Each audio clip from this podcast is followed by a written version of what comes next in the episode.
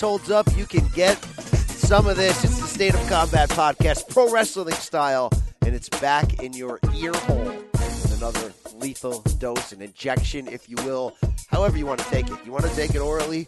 However, wow, that came out bad. However you want to take it, it's that performance enhancing audio. The Brian Campbell, without question, the voice that you hear. The only question is, can I finish this broadcast as I'm either under the weather for, uh, I don't know, a week now and getting steps closer to death, or maybe this is a work and I'll be leaving CBS to sign with AEW at the end of the month. Like Dean Ambrose, we will find that out soon enough. More debate to come on that topic for sure. Apologies for my absence on the Royal Rumble post show earlier this week. I'm sure it was fantastic with the Silver King filling in. I didn't get a chance to listen to it because I've been slowly dying, folks. But I'm back. I'm ready. I got sound drops and and, and you know clusters here. Uh, this show may end up being a little bit of a cluster, but look, when you play hurt, that's what happens. I know what you've got in your pants, and I want it. Yes, I would What? like some of that too. I would also like a five star review if you listen to this show, if you know what's good for you, if you like what you hear. It is still all about the five. It's five season. Get out there and give me five. Thank you. Uh, look, I want to bring in a man who uh, talks wrestling with me, uh, my co host. Say hello to the bad guy. Uh, despite mounting evidence against him regarding hedging, somehow this guy still stays the course. He lives the gimmick. He's the Silver King, Adam Silverstein. Hey now, if you're gonna have a gimmick, you better damn well live it. Yeah, that that is that Let's is be honest. that is damn right. Wow, Silver King, what a week to die because there's a lot going on in the world of pro wrestling. People leaving WWE, uh, Vince and company jacking up the creative. It is WrestleMania season, and I got to tell them, I'm in, bros. I'm in. You got me. Yeah, it's been really good. Um, you know, look, if you didn't believe that BC was washed before, all you need to do is listen to his voice today. Because this guy, this guy, man, I'm looking at him through Skype. He he is in bad shape. And what is it, like minus 20 up there? What's I- the temperature? I don't want to act like I have it as bad as my brethren. A lot of the uh, folks listen to my boxing podcast that live in the state of Minnesota. Wow, they got it bad. It's like a feels like of negative 50 there. I'm looking at today. Only 30 degrees, not that bad. Yeah, I woke That's up. not bad. I Yeah. woke up to a bunch of snow. I had to remove it. I got more snow coming today. Kids getting out of school early, but I will take that. I will take the 16 degrees we're going to get tomorrow with a feels like of negative five because some people in the Midwest are straight up, uh, straight up. Man, they're taking one for the team of this country. And I don't. When I say take one for the team, I don't mean like that Fire Festival doc on Netflix. I mean just they're taking one for the team for our country. By the way, that was great. Which was The Fire Fire Festival doc. oh, isn't that fantastic? I didn't see the Hulu one yet, but I watched Netflix last well, night. Fantastic. forget the Hulu, forget the Hulu one. So you know that woman who at the very end she's like, "Yeah, I gave my savings to pay for all these workers that didn't yeah, get paid." Could somebody save her soul? She's amazing. No, they did. So someone started like a GoFundMe. They raised one hundred and sixty thousand dollars for her. Oh, that is okay. Then the world still works. Yeah, it People are works, Still, yeah. That's fantastic because a lot of people got effed in that transaction there of the damn fire. Fe- Let's hope AEW doesn't have Fire Festival written all over it, right? Uh, it's kind of kind of going that way. I right don't now. know. All in was fan friggin' tastic. Yeah, it was, and it was months ago. And so far, the only thing they've really done is sell like seventy thousand T-shirts, probably because seemingly that's the only thing I get I see promoted from the AEW Twitter handles. Oh, guess what? We have a new T-shirt. Oh, and today the T-shirts are twenty five percent off. I mean, if they're if they're in the business of selling shirts, they are Well, we know superstars. that- but we know they're merch merch marauders and pioneers on that. But hey, you want to add Kenta? You want to add uh, Ambrose? Hey, hey, bro. Hey, we'll you know we'll see where that's going. I think uh, possibility on one, the other maybe getting ahead of yourself a little bit. But we will talk about that. BC if I later can in ever recover, Brandi might be asking me some questions here. I'm all in. Are you all in, Brian? Oh, come on. Oh, I'm, come I'm, on, I'm come one on, of the Randy. leaders. Come on, Brandi. shoveling snow while sick, Brandi. Yeah. Brandi, if I can survive this illness, I will be all in. Believe Sir, me. it isn't when you're ill during the winter, and I don't have to deal with this down here. It's 60 degrees right now, and it's beautiful. Uh, don't you, isn't this the point where you hire someone to shovel your driveway as opposed to do it doing it yourself? I, I have a small driveway in this house uh, that I got. I- I'm I'm still come from a blue collar uh, redneck town. Um, I got a snowblower and a shovel. I got two hands. A man with any man with two hands. Uh, what did Ellsworth say? Yeah, somebody's going to get these hands, and that snow is going to get these hands. I don't make that much money at them. All right, I, I know I'm. I'm I don't know, man. You got like seven jobs now, so I That don't is know true. That, okay. that is that is true. I I am available. Reach out to me. and I think touch. the PVC stuff can pay for this. the- Someone to shovel the snow. Al. Heyman is, is good. Eventually, will pay for my snow removal. There's no question about it. Hey, let's hear from Andre the Giant. You think you're gonna come in my, on my back all the time? God, that's so disgusting. uh, hey, Adam, before we hear about the rest of the show, and we talk Rumble, we talk all that good stuff. We should hear a message from our fine friends and folks. Sure, let's do it. Should you ever set foot outside of the hotel, you will be shot. Don't miss the new Showtime limited series based on the international bestseller. For the last four years, I've been a prisoner. Why are they keeping you here? Starring Emmy Award winner Ewan McGregor. This is the brave new world that you dreamt of. Be very careful. You are still a prisoner here. Everything in this new world comes at cost. This is still my country. A Gentleman in Moscow. Now streaming on Paramount Plus. Only with the Paramount Plus with Showtime plan. It's the NFL offseason, but on Pick Six, part of the CBS Sports Podcast Network, the football season never stops. Host Will Brinson, John Breech, and Tyler Sullivan are joined by analysts like Brady Quinn, Leger Douzable, Katie Mox, and RJ White to keep you in the loop on everything happening around the league. Whether it's free agents signing with new teams, the all important NFL draft, or schedule release day, Pick Six has you covered. As the face of the league changes with every team move and player pickup this spring, Pick Six is a must listen. Download and follow on Apple Podcasts, Spotify, the Odyssey app, and anywhere podcasts are found. And we're back. Yeah, all right. Hey, we got to get this thing rolling. What do you want to talk about here? What do you want to do? I, I, I, full disclosure, fourth wall. I didn't even see a rundown. I can't even see right now. What do we got going? I'm wearing a bathrobe. I'm in a basement office with no heat. What is going on right yeah, that's that's genius. Uh, well, the first thing we need to do, BC, is we got to get it into the main event. Let's do it. This is the main event. Step Oh, man, slow this sh- today, but we got it. We, we got This a show, is off the rails already. Okay, so the fine folks here listening to the state of combat got to hear my 30 minute rundown of the Royal Rumble, and I kept it short. I could, you know, the Silver King, I could have gone on an hour, hour and a half on my own, but I kept it short. They didn't hear anything that you had to say coming out of the event. So before we get to Raw and SmackDown and, and everything that transpired, what did you think of the Royal Rumble, you know, from a thousand foot standpoint? Overall, did you love the show, like the show? Did it live up to expectations? Talk to me. Uh, overall, really good show. Pretty good damn show. Did not live up to expectations because in advance my expectations advanced to like insane levels because of how stacked and loaded that card was. Not Right. disappointed though by any means. Card was too long. Main problem was that women's rumble match going over an hour, going longer than the men's. Did not need to do that. Dragged on way too long. Did not have the reveals, action, names to justify that. Slowed down the show by a lot.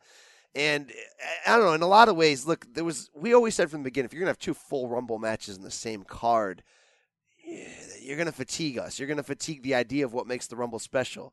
If you have a 150 man rumble in Saudi Arabia two months later, you're gonna fatigue what we think about the damn match. This time around, you had to book that women's one quick. I know they want to do 30 women. That's fine. It should have been a 35 minute match. And I'm serious about that. You ever see a 20 minute battle royal on Raw and somehow it ends in like seven minutes? You're like, how did that happen? We can do that. That should have been shorter. Well, Yeah. that, that happens because they all start in the ring. Just, I mean, Yeah. Yeah. and- and- no, it's a battle sure. royal. That's And look, Daniel Bryan and, and AJ Styles didn't live up to the expectations that it could have been. It's starting to make me realize maybe that was on purpose, but that ended up somehow being like a time moving popcorn match in between. But I don't have much negative to say about this overall, and here's the reason why. Men's Rumble match, not insanely great, pretty damn good, but in both Rumble matches, the right person one. And there's still, we always say this, something to be said about, you know, making your customers happy, giving them what they Right. want. Damn, did they want Becky Lynch, and damn, did they want the damn architect, and they got them both. And it just so happened that both picks really matched up storyline booking wise with the right choices overall. So you, you please everybody. So they went to that, and it matters when they do that. And of course, the matches around it. I thought both of those women's title matches were fantastic. I thought specifically that Asuka one just absolutely blew me away. Yeah. And then that Finn Balor Lesnar. I, I didn't really take a pulse of what people thought about that. I thought that was fantastic business. That's about as great of an eight minute match. Reminded me, although it was different from how much I liked the WrestleMania 33 match between Goldberg and Lesnar. 33, right? That's Orlando, or is that 32? Yeah. Yeah, 33. Uh, you know, that was more of a train wreck, just a beautiful disaster. Look, this match had consistency and storyline. It had intensity. When you get Brock to care, I care. Man, I mean, I, I'll still say this, and I know you're not as big of a Brock guy as me, but man, when he is dialed in, uh, he might actually be my favorite wrestler. Not my favorite in the sense that I, the fan in me that it's still real to, lives and dies with his winning. That's not true. I just mean that I am the most dialed in on his matches when he cares that much. He cared. He cared Well, about Finn. It's when he cares and when the matches are unique. When you have seven Roman Reigns matches, it's just like, okay, we've seen this, we know the drill, right? But when you get a, a AJ Styles or a Finn Balor or one of these guys, it's like I want to see what happens when these two guys get in the ring, and that's why I always go back to this with Lesnar. I say it to you all the time. I don't hate Brock Lesnar. I hate Brock Lesnar as Universal Champion. If you don't have to stick the title with him, and he just can just come in and have these individual matches, and he wins ninety percent, but one of every ten he loses, then he's good. But he never a he never loses, and b he's basically held this title and made it meaningless because it's never on television for two years now. That's the issue I have with Lesnar. Well, that's And that's- 2018. and it's more with WWE. Yeah, and you weren't wrong in 2018 because, dude, man, did they really milk the bone and and, and really try to drag out uh, us to try to hate Brock. But I think 2019 feels a little bit different so far. Man, when Brock is dialed in like that, That's the best of the best of the best of the best of the best that this world has to offer.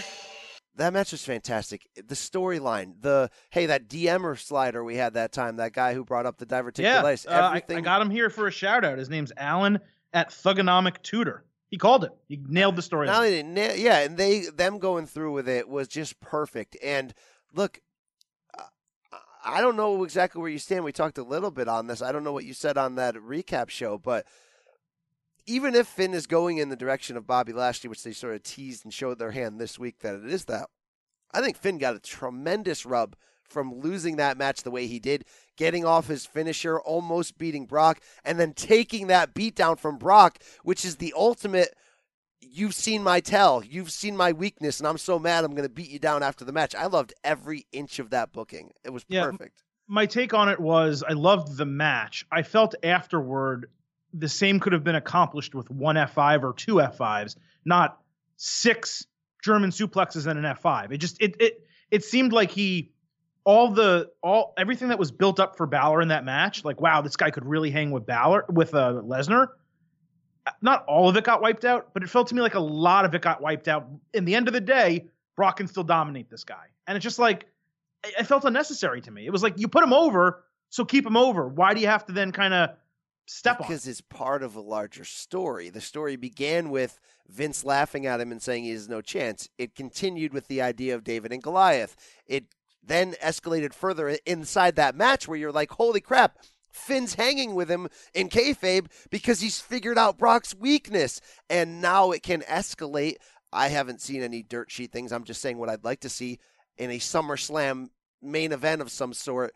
Demon Finn against Brock Lesnar. I mean, that's business. Yeah, that would be that'd be fantastic. But you're assuming one of them. You're assuming one of them has the title. Uh, you know, and if it's not a title match and it's one on one, and and sure he puts if he puts Finn over, then great. But it just felt to me like it was a way to make Finn. And I said this on the preview show. I predicted his next feud would be Lashley. It made it made sense. I'm not saying it was some genius prediction, but it, it seemed like that was to set up him beating Lashley for the Intercontinental title at WrestleMania. That that's what it felt like. Instead of it being, wow, he can really hang with Lesnar. If he does turn into the demon, he can beat Lesnar and become the Universal Champion. But he got rubbed. That's my issue. But he got rubbed by Brock. By getting beat up the way he did, he got rubbed by Brock. But he still tapped out. So he, I mean, he did get the rub. He lost the match. That was fine. If he took one or two F5s, I would have been okay with that too. It was just the extent of the beatdown. Yeah, but the it was extent so of much. the beatdown hammered home that he figured the beast out, and Brock knows it, and Brock's scared of that. That's why you had to go the extra length. I don't know that down. commentary did their job telling that story. That's probably true. That's probably true. I don't Okay, know where so- commentary is or where they're at these days. oh, it's terrible. Outside hor- of Corey it's- Graves it's still holding strong with his one-liners on the spot, he's fantastic. Outside of that, everything about commentary is bad. Well, Byron, I like Byron too, but um, yes, in in a totality, it's really not good right now. Uh, just to kind of because I didn't, I did speak about the individual matches. I didn't talk overall though. Royal Rumble. You're right about that women's match, the women's Royal Rumble. It was just too long. 72 minutes was ridiculous. But by putting it there and having the WWE Championship come after that, they were in a no-win situation. Then they have that WWE Championship match be 24 minutes. It was the longest non-Rumble match on the card, and it wasn't even that good when you compare it to their previous matches that you know were better, right? So it's just it, they were in a no-win situation, and then with the finish that they had, and we will get to that, and we'll, talk about Rowan later. Um, but with that finish, there was no way that was going to be good. So you have a C Rumble match and a C WWE Championship match, and you basically take all the goodwill that you earned with those two opening matches and the surprise uh, Nakamura U.S. title win over Rusev in the pre-show, and you take a show that was super super hot and you cool it off. Now, granted, in WWE recently, it would stay cooled off. What they did was they brought it back up again with Lesnar, Balor, and the Men's Royal Rumble. Yeah, the the way they've spun it off into Monday and Tuesday night. Uh, again, you know, I, I said it in the lead to the Raw recap this week. It's like WrestleMania season is upon us, and it's alive and well because you feel it. I feel it. I feel. Look, it's not. It's not overly spectacular. I'm not jumping out of my windows, but it's where it needs to be. I'm ready. I care. The feuds that we already know are happening are hot. The potential of where it's going, and just look. I, I know there's been some talk that uh, Raw picked up some uh, backstage uh, writing, writing and, and and booking guys Production. from production, guys from what was left over of, of TNA Impact, and felt a different feel for sure on Raw this week. Felt you know It felt it felt hot. It felt good. It felt uh, a, a, a larger recognition of cool nostalgia, of course, with Road Dogg and, and Jarrett. It felt there was a lot going on there that I really liked overall. It was a three-hour show that it didn't really feel like a three-hour show. I remember looking down and being thinking it was an hour in, and it was ten. And I was like, "Whoa!" Like, where'd that? Where'd that? And I'm like, "Wait, they still have this match left?" Uh, you know, the the um, Strowman McIntyre, and wait, wait, they still have the Rousey thing, and they still have Rollins making his announcement. The only thing I didn't like, and we, this is how we can kind of move on in this main event. We were going to talk about Becky Lynch and Ronda Rousey first, but just since I mentioned it, we'll talk about Seth Rollins and Brock Lesnar. So Seth Rollins comes out like to open the show, right? He doesn't know he wants to challenge Lesnar. The guy for the last month has been going on Raw and being like, Brock Lesnar is an absentee champion. You guys deserve so much better. He wins the Royal Rumble. He's smiling. He nearly cries in the ring talking about it. And he doesn't know he wants to challenge Brock Lesnar. What, what sense does that make? Yeah, the, look, there's been there's been a few of these plot holes in in, in, in falls, and and we said we said the greater good is that it's good right now. It's good. It's going in the right direction. They've had to sacrifice a few of these. We're like, oh, that doesn't really make a ton of sense. I hear you on that one. You know what? I didn't even necessarily love the fact that Seth and Trips are like lifelong best buds right now out of nowhere. I don't think there's been enough of a moment to justify that. Why? why Um, why- like. I don't I don't find it as best buds. It's it's he slayed the king, right? So Trips has a newfound respect for him, and now that he's in this role where he's not a heel authority figure, there's just a mutual understanding of Seth deserves to be in this spot, and he earned his way in, and therefore that's happening. But don't forget, he came out and Seth was like, "Hey, I, I'm not sure who I want," and in a heel kind of little heelish way, Trips did say, "Well, you need to decide tonight." And there was a So there was a strong level of attention to detail. Having Daniel Bryan and Eric Rowan show up and cut the backstage promo did at least put it out there that there's a possibility he can go in the direction of Daniel Bryan, which I thought was strong. We're going to get a lot more into Dean, but the Dean back and forth with Triple H was fantastic. I thought that was the Amazing. best best part of that opening segment by Yeah. far. That was the storyline thread that that held the whole show together, and I thought it held it together really well. Even though I wasn't like overly exiting that show fired up. Now, what happened here? We had Lesnar and Heyman interrupting Seth's announcement, getting in the way. jumping in front of it, yeah. I love Seth coming out, going face to face, and then the headbutt. Where'd that come from? That was fantastic. That shows that this guy's gutsy. He's our guy. He's our baby face. He's going after it. He's grabbing the damn brass balls. So I get what they're trying to tell us, which is he's not going to back down. Please, sir, can I have some more? I'll take seven of your damn F5s, and I'm going to keep calling you a bitch. I just thought it kind of ended abruptly. Now, you know, I, I, get it's a little bit of a cliffhanger. See next week when Rollins comes out and talks about how tough he is and says officially, yes, I'm choosing Brock. I just ending left me a little like. Well, it, it ran long and Raw got rid of the overrun. USA Network got rid of the overrun. So it ends at 11 sharp. So he hit that like last F5 or whatever the last move was, and the, the screen just cut off. Where what you really wanted is like two more minutes of Brock like looking down on him, like maybe stepping on him, t- picking up the title, him and Heyman laughing. There's more. There was a little bit more meat left on the bone there that we didn't get to experience because it went long. So I think that's all it was. How you make this just great.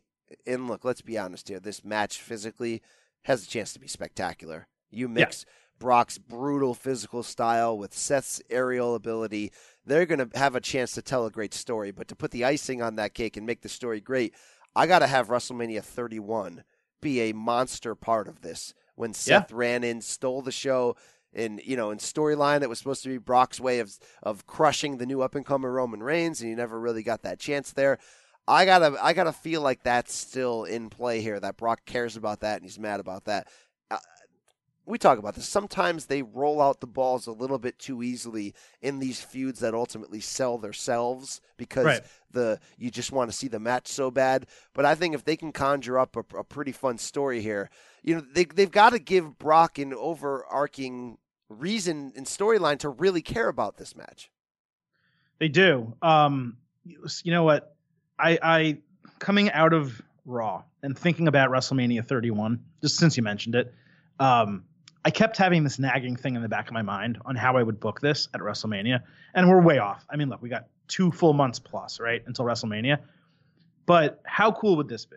Just imagine this, right? So Heyman, as Brock's like corner guy and as his advocate, he doesn't get involved usually. He, he never needs to. He doesn't break up pins. He doesn't do anything like that.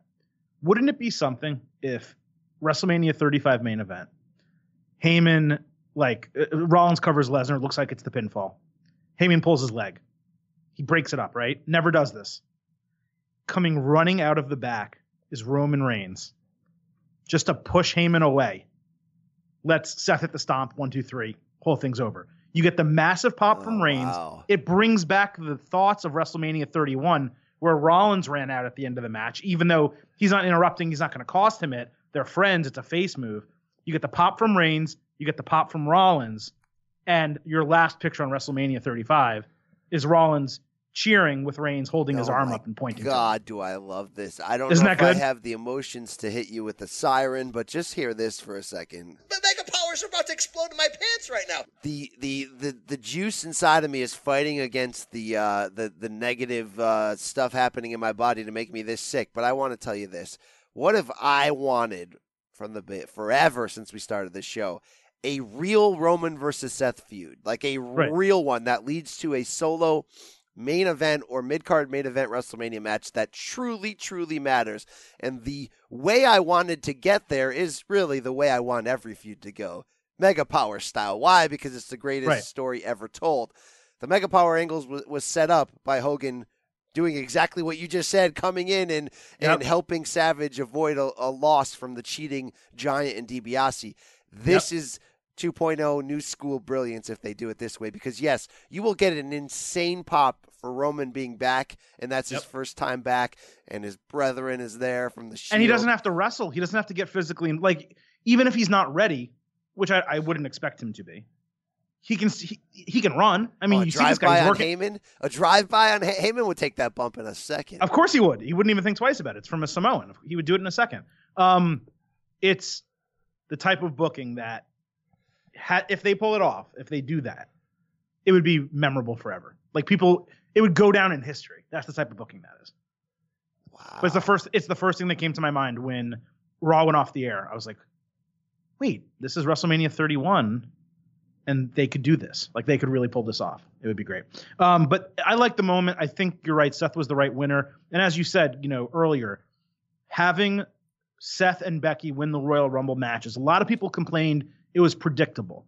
I don't buy that. And even if it was predictable, if they were the favorites, They're the favorites because you read dirt sheets and you listen to us talk about it, and and everyone's you know going on and on these days about oh this is who should win, this is the matches they should have at WrestleMania. Everyone knows Meltzer you know reported that it was going to be Lesnar Rollins at WrestleMania. So if you're going to go ahead and read that, then of course Rollins is going to win the Royal Rumble. There's only two ways that they can book the Royal Rumble. One, you use the Royal Rumble to start a new storyline, or two, you use the Royal Rumble to continue a storyline. In both cases, uh, this week, this year, they used it to continue storylines. Yeah. One with Seth Rollins and Lesnar, and the other with Rousey and Becky Lynch. Well, I, I'm secure in saying it was predictable, but you know, but that's okay though. predictable is great when it's done right, and we get upset when you get these Randy or Randy Orton curveballs when it's sort of like, Correct. oh, he won. Okay, I mean, I guess I can see it. This, yeah, you, you, it is predictable, yes, but it creates. I mean, can't miss hot fire matches. The pair of them. If Yeah. Rollins, Lesnar, and Becky Rousey, with or without Charlotte, are your two matches that matter most coming into WrestleMania, which they will be. Oh hell yeah! So Right. so yeah, back the f up. If anybody had a problem with that, certainly you can have a problem with both matches not being incredible. It was an overstacked card, and damn, did they overbook the crap out of each of those matches. Um, can we really have though a full men and women's Rumble match on that card every year and not have it suck? Does one you have to? definitely, you definitely can. One opens the show, one closes the show. But you have Some- to have the first one be a little bit non-eventful, right?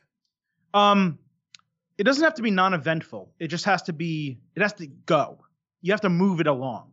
Like the women's rumble, you say what you will about 30 women. They obviously reached to have 30 by including a lot of NXT people and a lot of people that really had like Maria.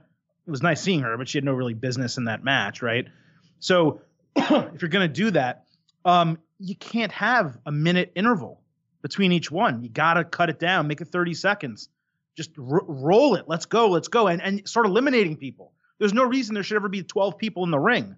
You know, if you're if if you have a match like that, it just was unnecessary. You don't need the spot with Maria and Alicia Fox and her hat. Like it was Oh, it was a joke. That was, bad. that was really bad. I'm just wondering if there's another night on the same weekend that you can separate the women. And I know it, they would never do it because it would downgrade the women's match. And I'm It not would. saying you put it on the NXT card because that makes no sense. Take over. But I'm like, if they when they start doing these SmackDown on Friday nights, imagine the rating you get if you say Women's Royal Rumble No, is no. SmackDown on. and you, You can't do that. You oh, listen, it's really easy. You open the show with one. If you're gonna have like a five hour show, you open the show with one. Then you have a bunch of short matches, and then you finish the show with one. There's enough space where it's okay. The problem was they went long Royal Rumble, 24 minute Daniel Bryan AJ Styles match that was slow, then an eight minute match, and then another Royal Rumble. So there was no like period of time where you got to get excited organically very quickly, except for the Lesnar thing. That was just a brief eight minute interlude between three really between a 72 minute match, a 24 minute match, and a 60 minute match. You gotta split them up. That's that's the key in my opinion. yeah. But yeah. all right, we're talking Royal Rumble BC. We got to talk about the real main event, the number one main event today. Becky Lynch winning the Women's Royal Rumble, inserting herself into the Women's Royal Rumble after losing to Asuka earlier in the night. And then on Monday, they said, hey, Becky, they did nice little swerve, just like with Daniel Bryan. They said, hey, Becky's going to make her announcement on Tuesday on SmackDown. You have the Ronda match with Bayley, which we will talk about, and we'll talk about everything that transpired. But the ultimate, the end of all of it, Becky Lynch coming out, challenging Ronda Rousey in what I will say is one of the hottest face to faces that we have gotten in WWE in quite some time. I am uh, the man. Becky is the man. I mean, shout out to WWE because all we do on this show, and that's the nature of a show like this, is get m- real mad when WWE sucks, and then get sort of Silver King level mad when it's pretty good, but it should have been better, right? That's sort of like the Yes. man, we know how good you have it there. Why is it not better? This was better. This was best. Taking somebody as red hot as, as Becky Lynch and using her the way they did. Sunday night, she wins the damn Rumble. And yes, say what you will about they had her lose a, a sensational title match early. She sort of predictably comes into the Rumble when she wasn't in it and she wins it. But again, it's the right booking with someone who's that red hot. And then to come back with the surprise on Monday night and then to open SmackDown again on Tuesday with a promo. This feels like the Attitude Era because you're giving, you're you're putting your best foot forward, and you're rewarding the fans. How many times on the show, Adam, do we say? Wrestler A, who the fans love, got their moment on Sunday night, and then they were nowhere to be found on Monday. Like we've, like, Yep. there's a lot of that inconsistencies, or there's just a lot of when are they ever going to push this guy because the fans love him. Well, everything is coming up what we want right now. It's it's and it's incredible, and it is at the crossroads of what the smart fan cares about and what is best for business. And at that at that meeting point, it, it's it's a bag of sex, and that's certainly what we had. Uh, yeah, well, yeah, we had it. I grabbed it by the handles. We had that on Monday night when Rousey and and Becky went. And look, they went face to face, but Becky's promo, I thought when she came out, it- wasn't even the quality of the words as much as the attitude and the swagger Absolutely. was Absolutely. was a 28 out of a 10. It was you know, it was everything. She is so damn on a roll, confident. Everything we've been praising her for weeks and months, it's just perfect. She knows who she is. She knows who her character is. She knows what she needs to be at that moment. The cocky looks, like everything about that was just yes. We've said it forever. We don't want this to be the WrestleMania main event. We need it to be. And even though we're going back and forth, is Charlotte going to be involved? I think Tuesday night still kind of tease that, and I'm sure if everyone's closer to the dirt sheets, they already know what's going to happen. But I think I got swung back Monday night. Tell me if you're wrong, Silver King. That interaction between Rousey and the man left me going. I don't even think I need Charlotte anymore. Yeah. I'm getting what I want right here. Yeah, uh, a couple of things to unpack from that. One, I don't like comparing Becky Lynch to Steve Austin. I never have. I always kind of turn against it and say, nah, it's Roddy Piper, a little bit of this, a little bit of that, right? But her booking Sunday, Monday, and Tuesday was Steve Austin. It was stone cold booking. It was loses a match early. Austin would have been rolled up in a title match and surprised. Something like that would have happened. Coming out during a, a rumble and taking someone else's spot, Austin would have stunned someone. In this case, Lana was injured, right? And by the way, great piece of booking that Fit Finlay was the agent and their countryman and like no one really even talked about that, but like he's Irish and he let the Irish person take the spot. I thought that was kind of cool. But gets the spot, injured, by the way, injured knee, still somehow overcomes her biggest rival to win the Rumble. Then they say, oh, Steve Austin's not going to be on Raw Monday. Maybe McMahon suspended him or he's not welcome or he's healing or whatever the case, shows up anyway, and then opens the show on Tuesday. That is how they booked Steve Austin back in the Attitude Era. It's exactly how they booked, you know, Becky Lynch. Slight changes, obviously, uh, this week, and I absolutely loved it. To answer your specific question, I had the exact same feeling as you. On this podcast, we have run the gamut together from we need Becky Lynch versus uh, Ronda Rousey at WrestleMania. Then, it- then when we had the matches with Flair, Charlotte, we're like, you know, maybe a triple threat wouldn't be the worst thing. That would be really exciting. We're totally bought into it. Then Monday, I was just like you. I was like, oh my God, Becky and Ronda, we do not need Charlotte in this match. This is all we need. It's perfect.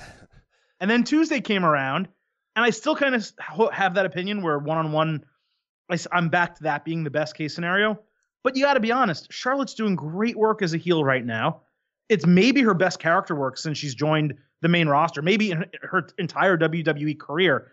And it just seems so obvious they're going to go with the triple threat. Yeah, it does. It does seem so obvious. Charlotte is is just. I, I look again. Storyline, kayfabe, all that stuff aside. Charlotte is raising her game to equal that of Becky's because Becky's going to an all new level, and Charlotte's doing her best to keep up. Here's what's tough, okay? And we're and this this uh, will end up being a transition into what everybody's waiting for us to talk about, and that's uh, Ronda. Uh, Oh, I have a dropping lot more to talk about with this. dropping a go ahead. fat deuce on that microphone. Just Oh, yeah, just uh, the problem. There's a lot. There's a potential problem here. It's a, obviously that the fans are turning on Ronda. That she almost needs to be the heel in a lot of ways because Becky's so over as the Austin-like healing babyface, and obviously they've uh, uh, yeah I've come around. They're purposely turning her babyface and and doing their best to present to you that this is a babyface now after more of a heel start. But maybe Charlotte having Charlotte in there would remove the need to have to make Rousey heel in an effort to offset the fact that she's probably going to start getting booed all the time because she's up against the the most beloved person in the company at the moment, mixed with the fact that yeah, the mic work is suffering, and we'll get there. Believe me. Yeah, we Mi- will. Whereas I've been saying forever, obviously, like you know, where I see the signs, we're getting closer. She's going to do her best work as a heel. It's time for Shayna and company to be by her side as this dastardly riot squad type of deal. But this is WrestleMania, and for Vince, who's not thinking the way we are when he plans this, he's thinking about numbers in business. So when he's if he's going to buy in on the idea of the women closing the show and being on the poster and being the main thing, then it's got to make every bit of sense for him commercially. And I think commercially for WWE, having Rousey as the as the white meat babyface is still the best move for them. So to offset that problem of the fact that she's going to get booed every time she's one on one with the man, having Charlotte as the go between, as the half heel, half face, might fix that. Because See, can- I'm I'm not even thinking of it from that perspective though. Like I think when you talk about the poster for WrestleMania, it's the star power of having Charlotte on there forever. It's Rousey who whether she, and we didn't even talk about this, but whether she is with WWE for 3 years or if she does take a year off and has a baby or whatever the case, she's not there forever. She's there short term. Oh God! Doesn't By the way, her vagina is is her vagina uh, on that ESPN. Her- her show. uterus is her uterus, Oh her God, vagina how is her brutal. vagina. I get it, but how brutal? I mean, just brutality. Stop I it. honestly I I laughed. I thought it was kind of You- funny. yeah, And I, I don't know if she was being funny, no. but I, I laughed. What a load of crap! yes, thank you. Move on. I read the quote and I laughed. I thought it was funny. Um, so I think it's the long term of we love Becky. Becky's having her moment, right? I don't know that I can trust that Becky will be the man forever in Vince's eyes and WWE's eyes. Charlotte is. Charlotte is the crown jewel of the women's division in WWE. Like it or not, she has the name, she has the athleticism, she has the pedigree, and she's doing great on the mic, and she's she's really really improving as well. So I think long term, when you look at the poster for WrestleMania 35, you want Charlotte Flair's face as the first female main event in WrestleMania history, and you want Becky. We want Becky, so that's for the fans. Vince wants you know Charlotte, and then he also wants Rousey. I don't think adding Charlotte makes Ronda a tweener. I would hope it does. It would be really nice. That's what I would like. I think it puts two heels in the match. And I think what that does, it allows Becky to overcome even greater odds, a greater obstacle as she gets this crowning moment in the main event of WrestleMania at MetLife Stadium. I mean, the key is I don't care who else is in the match, really. I don't care if Charlotte's in the match. If she is great, it's fine. Becky has to go over. The end result needs to be Becky pinning or submitting Ronda Rousey in the main event of WrestleMania. All right. So you just said that, and it makes sense from the idea of let's get Becky over to the level she deserves. If you're going to start her as Austin, and I know you hate that comparison, let's finish her as Austin. But I'm telling you right now, Ronda ain't taking, Ronda ain't tapping out because if you're WWE and you know you have her under contract, and you know there's a decent chance based on all these these uh, dirt sheet rumors that after Mania she does want to at least try. And, and if you read her quotes from the Shelburne story, it's like, how does one even start to have a kid? Do you just do it? Do you just like? I- I- we need to explain that to her, then again. I mean, Yeah. I mean, wow, wow, uh, yeah. So no sound. I don't have the proper sound drop for that, but wow. Um, I don't know that there is a proper sound drop for that, by the way. Go ahead. um, you can't. There's no need to have her lose there. You. That's kind of why you have Charlotte in there to take that fall for you. Because wouldn't Mm. it be better? Be, if you're WWE and you, you know, all the all signs are pointing towards she'll stay with the company in some form, ambassador role, make surprise returns, maybe have a Rock Cena like existence. Don't you want her coming back undefeated? Essentially, why take No. this when you don't have to? No, because you don't. You're not like you don't build up Asuka's undefeated streak, so she loses her first match in a triple threat. Well, because Vince doesn't care about Asuka, but I think Vince cares about Ronda. No, he cared enough about her to put Charlotte over in that situation, despite Charlotte losing the title two days later. I'm. I mean, I see both sides. I'm just telling you right now. I'd be. Wait, you're you're saying this is from WWE's perspective because I don't think Rousey has any issue doing the job. You're saying this is from Vince. I'm saying from Vince's and the idea of, and they're very heavy on the idea of protecting, obviously, even though they make contradictory uh, booking decisions all the time. But why would you give away that loss when when it's somebody you obviously care about and you've built up huge and she's beating everybody, why do you give away that loss when you don't have to? If it's one on one, you have to. But if you don't have to, and you do want to kind of entice her after she does, let's say, potentially have a child to get back in for the next big giant, you know, SummerSlam type opportunity, you run back the rematch of Yeah. Becky versus Ronda, and you go, Ronda goes, "Hey, you never beat me." You know, There's merit. There's merit to that, but you could also have like Flair hit her natural selection. Becky then Becky throws her out of the ring, and then hits her back exploder and wins via pinfall, not submission. So she never taps out. There's other ways to do it. I don't think you build up Rousey for a year and you put her in this situation. And if she is leaving at the end of the year, and even that that that report that came from Meltzer, where she's done after the year, he did not word it properly or something. Of course, she's not leaving. She signed a multi-year contract with them. Even if she takes a break, she's coming back. Like she's doing too well. They're doing too well. They're selling a, selling a ton of merch. She's over as hell, whether heel or face. I mean, it's working. And whether she cuts good promos or not, it's still working. They're selling tickets with her uh, and selling pay-per-views, uh, WWE Network subscriptions. So I don't know that you have her go out for a period of time without that. Now, there is something else to be said here it did not get lost on me, and it was obvious, and it shouldn't have gotten lost on you or anyone else either. After the Rousey Sasha Banks match, Banks decides not to shake her hand, walks away, comes back, throws up the four, Oh, which yeah. was a feel spot freaking moment. Like hit the damn siren if you have it. Yeah, I do. I do have it here. What What am I looking for? Oh yeah. Yeah. yeah. And then on Raw, they missed this on regular TV. They put it back up on YouTube. Becky walks to the ring, sees Bayley there, and they don't really have a lot of on-screen interaction because they have been separated on brands forever. Throws up the four to Bayley. Bayley throws it back to her. So now you have three of the four four horsewomen throwing up the sign in Rousey's presence. And it makes me wonder maybe Rousey's not done exactly after WrestleMania. Maybe the plan is four horsewomen, four horsewomen at SummerSlam.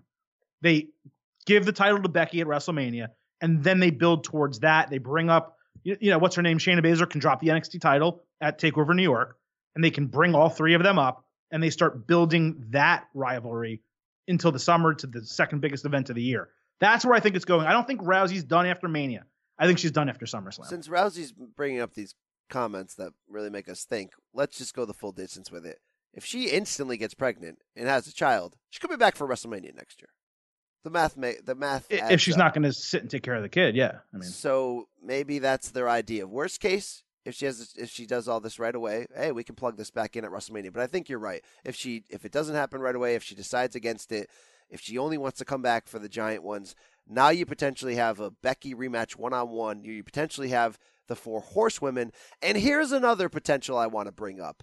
We all saw Cris Cyborg Justino, the UFC Yep. women's feather former UFC women's featherweight champion, just lost, of course, to Amanda Nunes, uh, who, by the way, is a obnoxious tweeter and has tweeted about a four million times that she wants to take on Becky Lynch and join WWE and eventually get the the Rousey fight that she was essentially denied her entire MMA career because she was one division higher and everyone assumed uh, around Rousey that that's a really bad style matchup for her. And well, wait, wasn't she also in a different organization and weren't there concerns about PEDs? Or am I wrong about that? Uh, that's the PD part is part of it, but it was overplayed by Dana and uh, Rousey, along with their ridiculously inappropriate comments about her looking like a man and all that stuff. And then Oh. the the ultimate problem was there was no weight class for 145 in the UFC at the time, which was Cyborg's. They were like, if you can make 135, we'll do this. So yeah, you know, you know, and Cyborg would go, hey Rousey, you started your career at 145. If you're the greatest of all time, why would you not fight me? So uh, th- by the way, hold that thought though. So what if Cyborg is going to have some kind of run in to prevent Rousey from winning?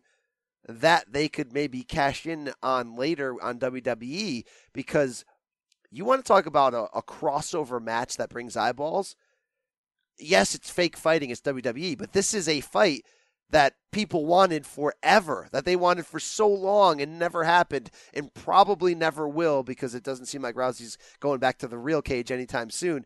You do that as a WrestleMania or SummerSlam attraction, you're bringing in the eyeballs of the cash of the combat sports world and the casual sport fan world. That's big business. So I mean, you you can't have her run in freaking Mania, but I Why mean that'd not? be horrible. Why no, because you because you want Lynch to win clean it, some way.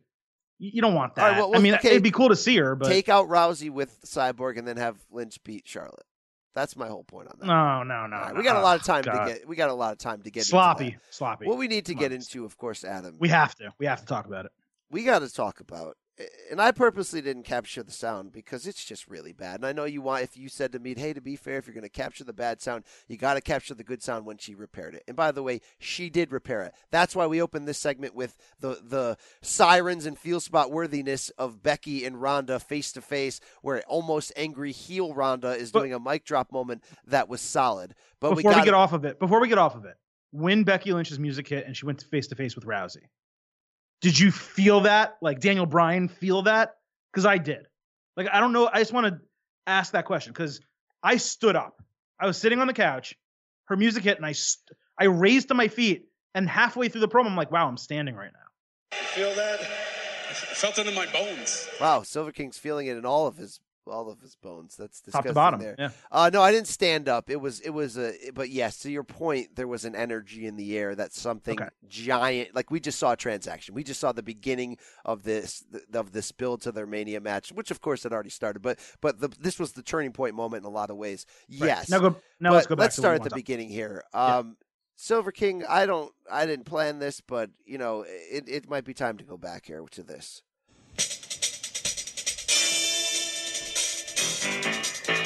You can't handle the truth. No sense. It doesn't fit. If it doesn't fit, you must acquit. Son, my turn. Before you start talking, didn't we?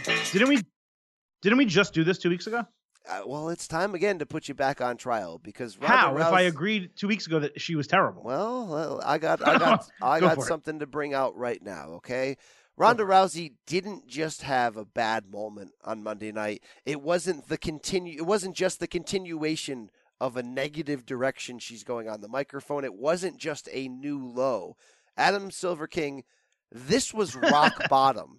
This was as bad as it possibly gets. Do you remember that sound we played that I like to bring up a lot that was really bad? I really can't wait to show the man how it's really done. Do you know what that was? That's when you try and you fail.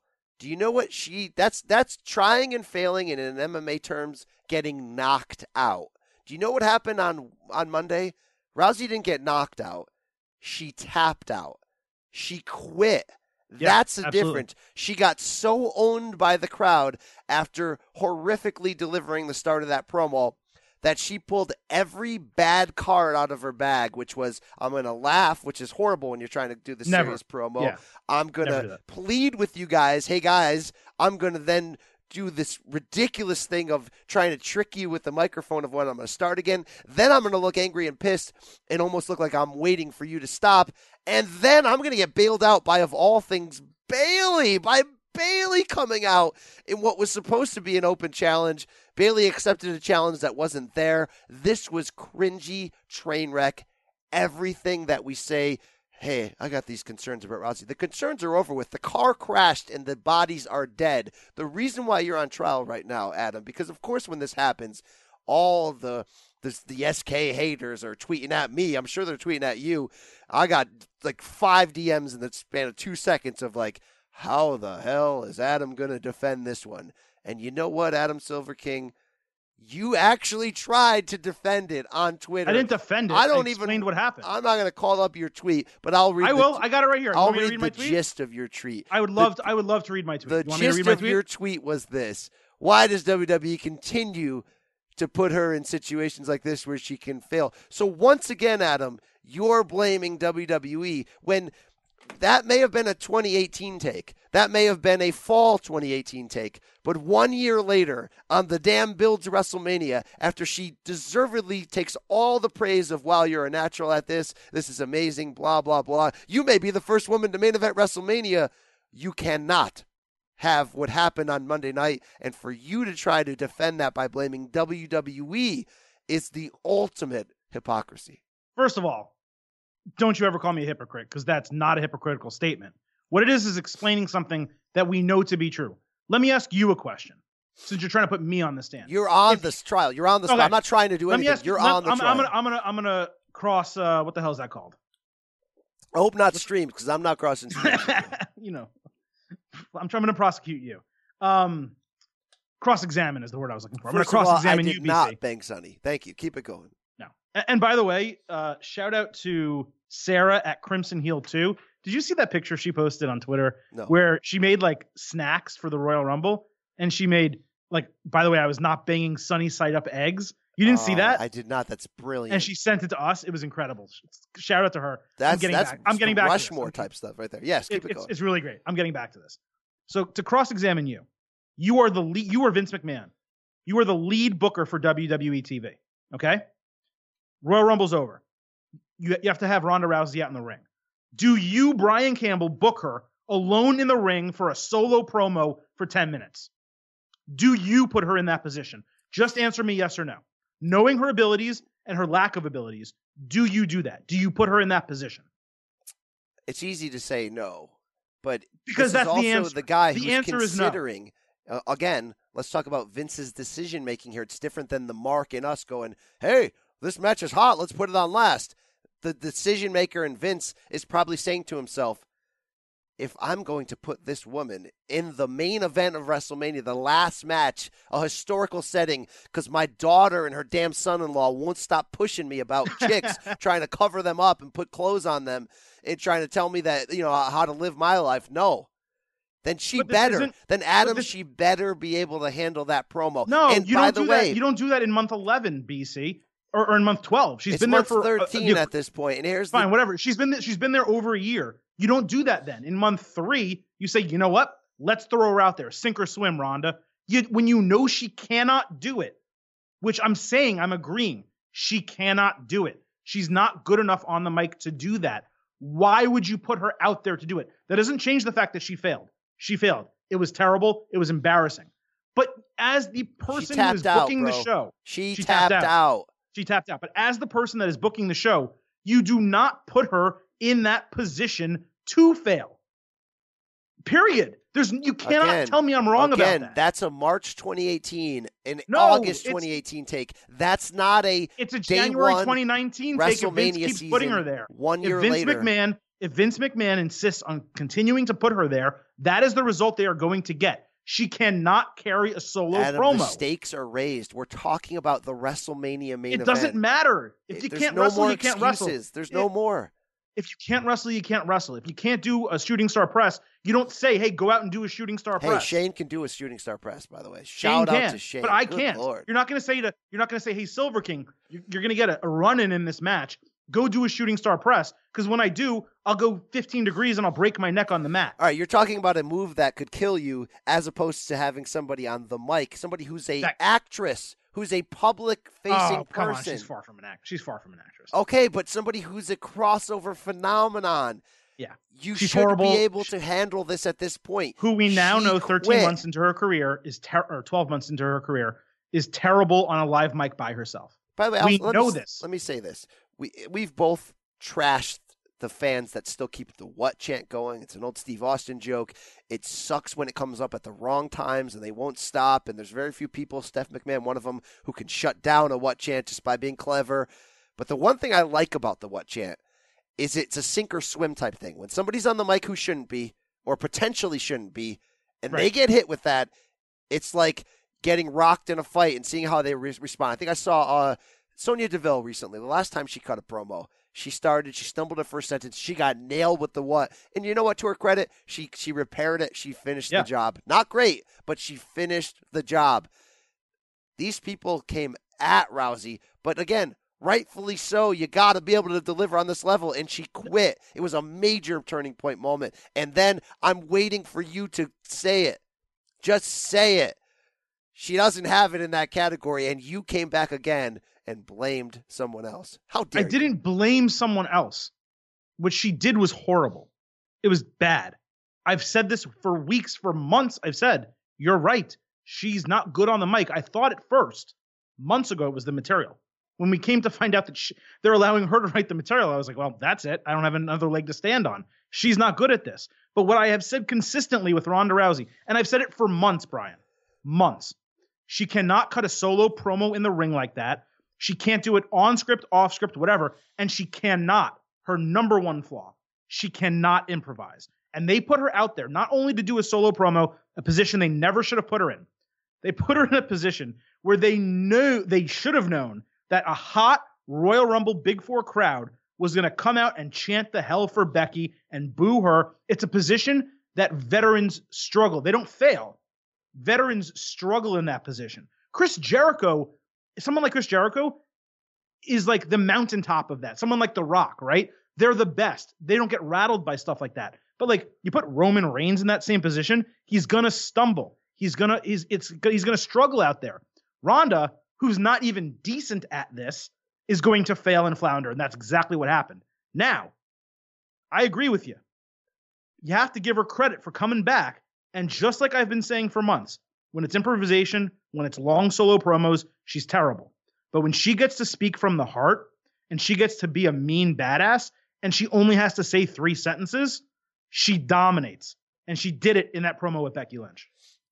All right, but just to close on that, you had a chance to support the truth and you passed the blame. You passed the buck in the moment. I didn't, dude. Like, are you listening to what I'm saying or no? Every word, every word about okay, it. well, I just said she's terrible, and then I said, I'm- knowing that she is terrible, you can't do that to her. Your reaction matters, and your first reaction was to pass it along. So that's why you sat on trial, and the people can decide in the end. The people. So I need to come out. So you're saying me? I need to come out and say, a number one, she was terrible, but also just for FYI for everyone, this shouldn't happen. I can't just give my criticism. Hey, I'm not the people that flooded my account with with the, the jury of your peers came after you, and I'm giving you a chance to defend yourself among their accusations. I'm not defending myself from anything. She was really bad in the moment.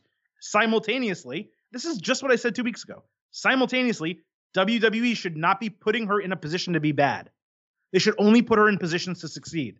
They're paying her enough money where she should never embarrass herself out there, but they know if, or they should know, if she's going to go out there and cut a solo promo by herself and have to improvise against a crowd that is not there for her, they are there for Becky. She's going to fail. All right, I They got a put question her, for They put her of in a position to fail. I got a question for you. Kentucky Long Rifle, what is that in email? We got a million Rousey DMs. I'm sorry I can't get to them all. I did want to hit one from Black Saber Jr., a regular around here, at TKCXP on Twitter. I have no idea what that means, but shout out to a great name.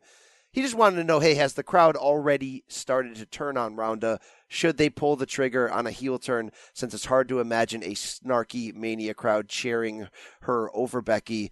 and the rumors of her potentially leaving, which, by the way, the rumors may play into some of this hatred. Like, you're too good for us, you're going to leave, which has been a thing in the past. So, I want to specifically angle the question from Black Saber and, and add my own spice to it and point it at you, Adam, and say, we already kind of hit up earlier. Charlotte in there to prevent the need for a heel turn. I want to ask you, was this a turning point moment, that this bad promo, where the fans will now boo her for good? Hmm. I don't know if the promo creates that. I think her going up against face Sasha Banks, face Bayley, and then face to face with a baby face in Becky Lynch babies. creates that. I think WWE led the fans toward this position. Now, I don't necessarily think they thought maybe they'd be as, you know, boisterous as they were chanting for Becky. But don't forget also, the fans just kind of chanted for Becky at the beginning. Then they noticed Rousey was like losing her place and struggling, so they went further. They brought it. They they made this happen. So yeah, I do think that as long as she is opposed to Becky Lynch and the Four Horsewomen, she will be a heel or at least not a pure babyface. Um, and I think you and I have agreed for quite a while she never should have been a pure babyface. Her smiling and like being okay with things never really made sense. It's when she has that when when it clicks and she becomes a badass, whether it's in a promo or in the ring. That's where she's great. That's where Brock Lesnar is great. Brock Lesnar doesn't come out smiling and then someone steps up to him and he switches into a badass. He's always a badass. That's what Ronda Rousey should be. All right, all right, that's fair. Uh, she did repair it. Let's not bury that lead at all. Of course, you you transferred into that a, a minute ago before I stopped you, but she certainly did repair it. the the, the intensity was there. It it leads you to believe. Yes, I think she would absolutely thrive as a heel. But again, it doesn't necessarily have to be a heel turn. It could just be who she was in UFC, which is this really aggressive, competitive person. And She's a heel. She as a person is a heel. That, that's just naturally that's what she is. And allowing her to be herself and cut those three sentence promos is all you need. All she should ever do is grab a mic, three lines, and out. I said it months ago. I said it last time we had this conversation two weeks ago, and I'm saying it again today, and you saw it. Her last like four promos, the front halves have been terrible. The back halves, where she's just wrapping it up and being a badass, have been awesome. And this stuff about like, hey, if this was real life, I would kill you. I love it. All right, wow, that's some natural born killer stuff right there. I am a natural born killer. Wow, this guy Silver King talking about front halves, back halves. Is he an as man? Where are we going with this? Anyway, what are we? Where are we going next? Where are we going next? Let's transition out of here. Well, we're out of this main event, and we're going to go to our second part, which is like our fifth part because we've talked about so much already. Yeah, we're like three hours Dean in. Ambrose news. Yes. Yeah, Dean Ambrose news to talk about here. And it was announced, well, first it was reported, and then it was announced by WWE on Tuesday that Dean Ambrose will be leaving WWE after his contract expires. Did not ask for his release, is not leaving early after his contract expires. That expires at the end of April, which would probably mean May 1st. Um, WWE confirmed this, as I said, via a nice announcement that they first sent out to media organizations. I forgot to ask them for it, but they sent it to others. Then they tweeted it. Then they posted a story on the website. So, what, you know, off the top, what do you make of this entire situation with Dean Ambrose? And we have some subtopics to talk about, one of which may surprise you. But why don't you go ahead? Uh, this is a massive story. You and I argued before this podcast started. I think this is the biggest story of the whole week, without question. In fact, we should have opened the show, not even with a long intro, not even with sound drops, just talking Dino. Why? Because when we talk about things like the damn revolution, we talk about things like AEW launching, we often have the same debate of artistry and whether creativity means more than a certain level of guaranteed money to certain people and that the art might end up mattering. And we all know the business is at a level right now that it's hasn't been at in a very very long time. And i think this plays right into it because we said for something like and look uh, we're gonna we're gonna debate right now in a minute if this is work is it going to AEW who knows I'm not saying anything about either way at the moment just the you fact already mentioned it that you that's what you expect. just the fact that this is happening right now is massive. Why? Because if we said for the revolution to work and anything outside of WWE to happen, it can't just be Chris Jericho going to AEW. It's got to be somebody in their prime that matters, that brings viewers. Yes, Right. we expected someone or some people to eventually leave WWE when they were unhappy to join Neville and Hangman and Cody and the Bucks over there at AEW. Could it be Dean? To me, this is massive. The here's a key question here though, and that's the WWE jumping out with that press release, and it's leading I- a lot of people. In fact, I got 75 DMs to say work. Let me start first. I'm going to come out you and say I don't believe it's a work. I believe this is happening. So what if I do? I have to justify Of course you do. Of course you do. If I Go do, ahead. I have to justify what them doing on that release, what that means. I guess I could, I could, you know, try to guess that they're getting ahead of the story.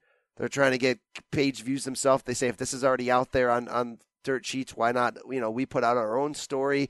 I wonder if there's negotiating elements in there. If they say, okay, if you really are that unhappy, then fine, we'll let the world know that you're that unhappy. So it's not like it's a big free agent situation and you're leaving us. Maybe there was some contract argument. Maybe they thought Dean was trying to do this to get more money. I don't know on the inside of it, but what this screams to me. Well, ju- just to quickly say, the report was that it was not a money issue. They offered him seven figures a year for five years as a downside.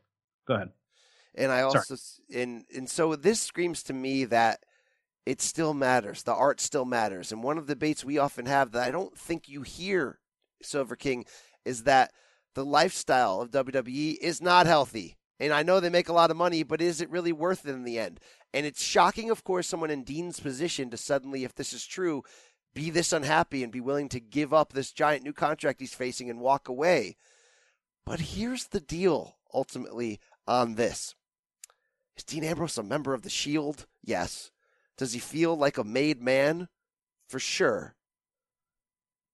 But he's not a top guy right now.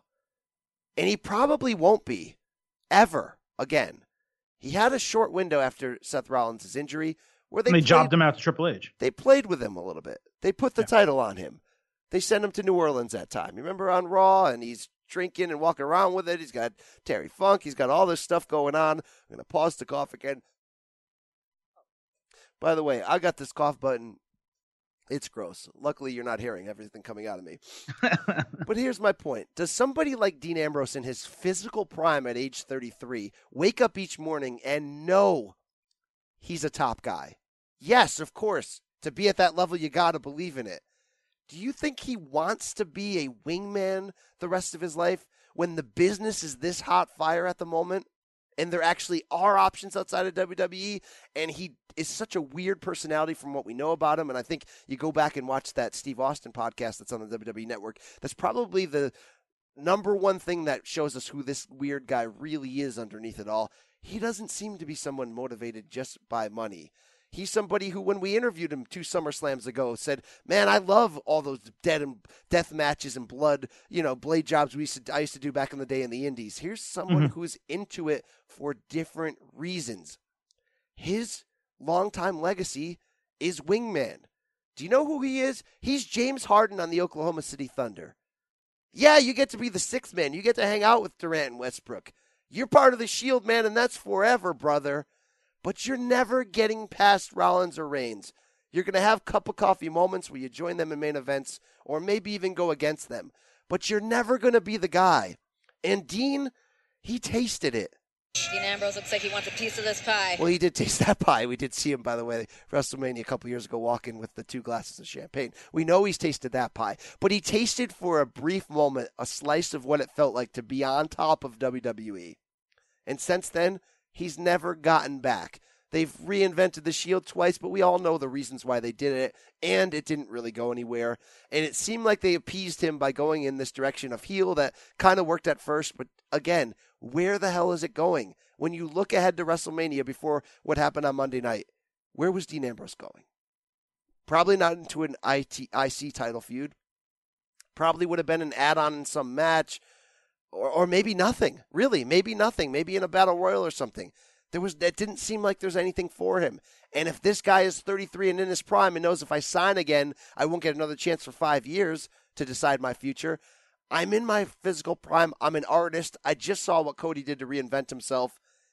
This matters more. Is it complicated that his wife is the vo- is is a raw commentator? And what do we do now? Is this a work? It's all complicated. I Eh, got that's a minimal issue. Yeah. 78 DMs about that. It's a work. And I'm going to throw that to you in a second to get your take on that. And all of it does make sense. The early announcement, everything about that. But this is a guy. When I give those messages on this show to Ferg, Finn, come back over to the other side. Come back where you can express yourself. We've heard the rumors on the dirt sheets that Dean is just not happy with this hokey booking. And WWE in general is hokey booking. It's a PG product. Dean comes from blood. He comes from blading. He'll probably do better in an environment where he can be a Lunatic Fringe, where he can swear, where he can be edgy, and where he can be a top guy. This actually makes an ass load of sense. Dean Ambrose is proving that he's a maverick. He's proving that he's cut from the same cloth as yours truly. He's daring to be great. Dean Ambrose, you are my brother in arms in this battle. Go out there. And I know Renee put out a picture on Instagram of him sitting in front of the mountains and saying, Go chase your dreams and all that. And if this is a work, then this is beautiful. But I don't believe it is. Oh my god. I He's believe when he looks at the depth chart, he's not happy hitting sixth in the Yankees lineup Oh, and winning rings when he knows he can be the man. Not Becky Lynch. He can be the man somewhere else. James Harden Oh. knew he had more in him than being a spot up three point shooter for a title contending team. Look at where the beard is right now. People fear him.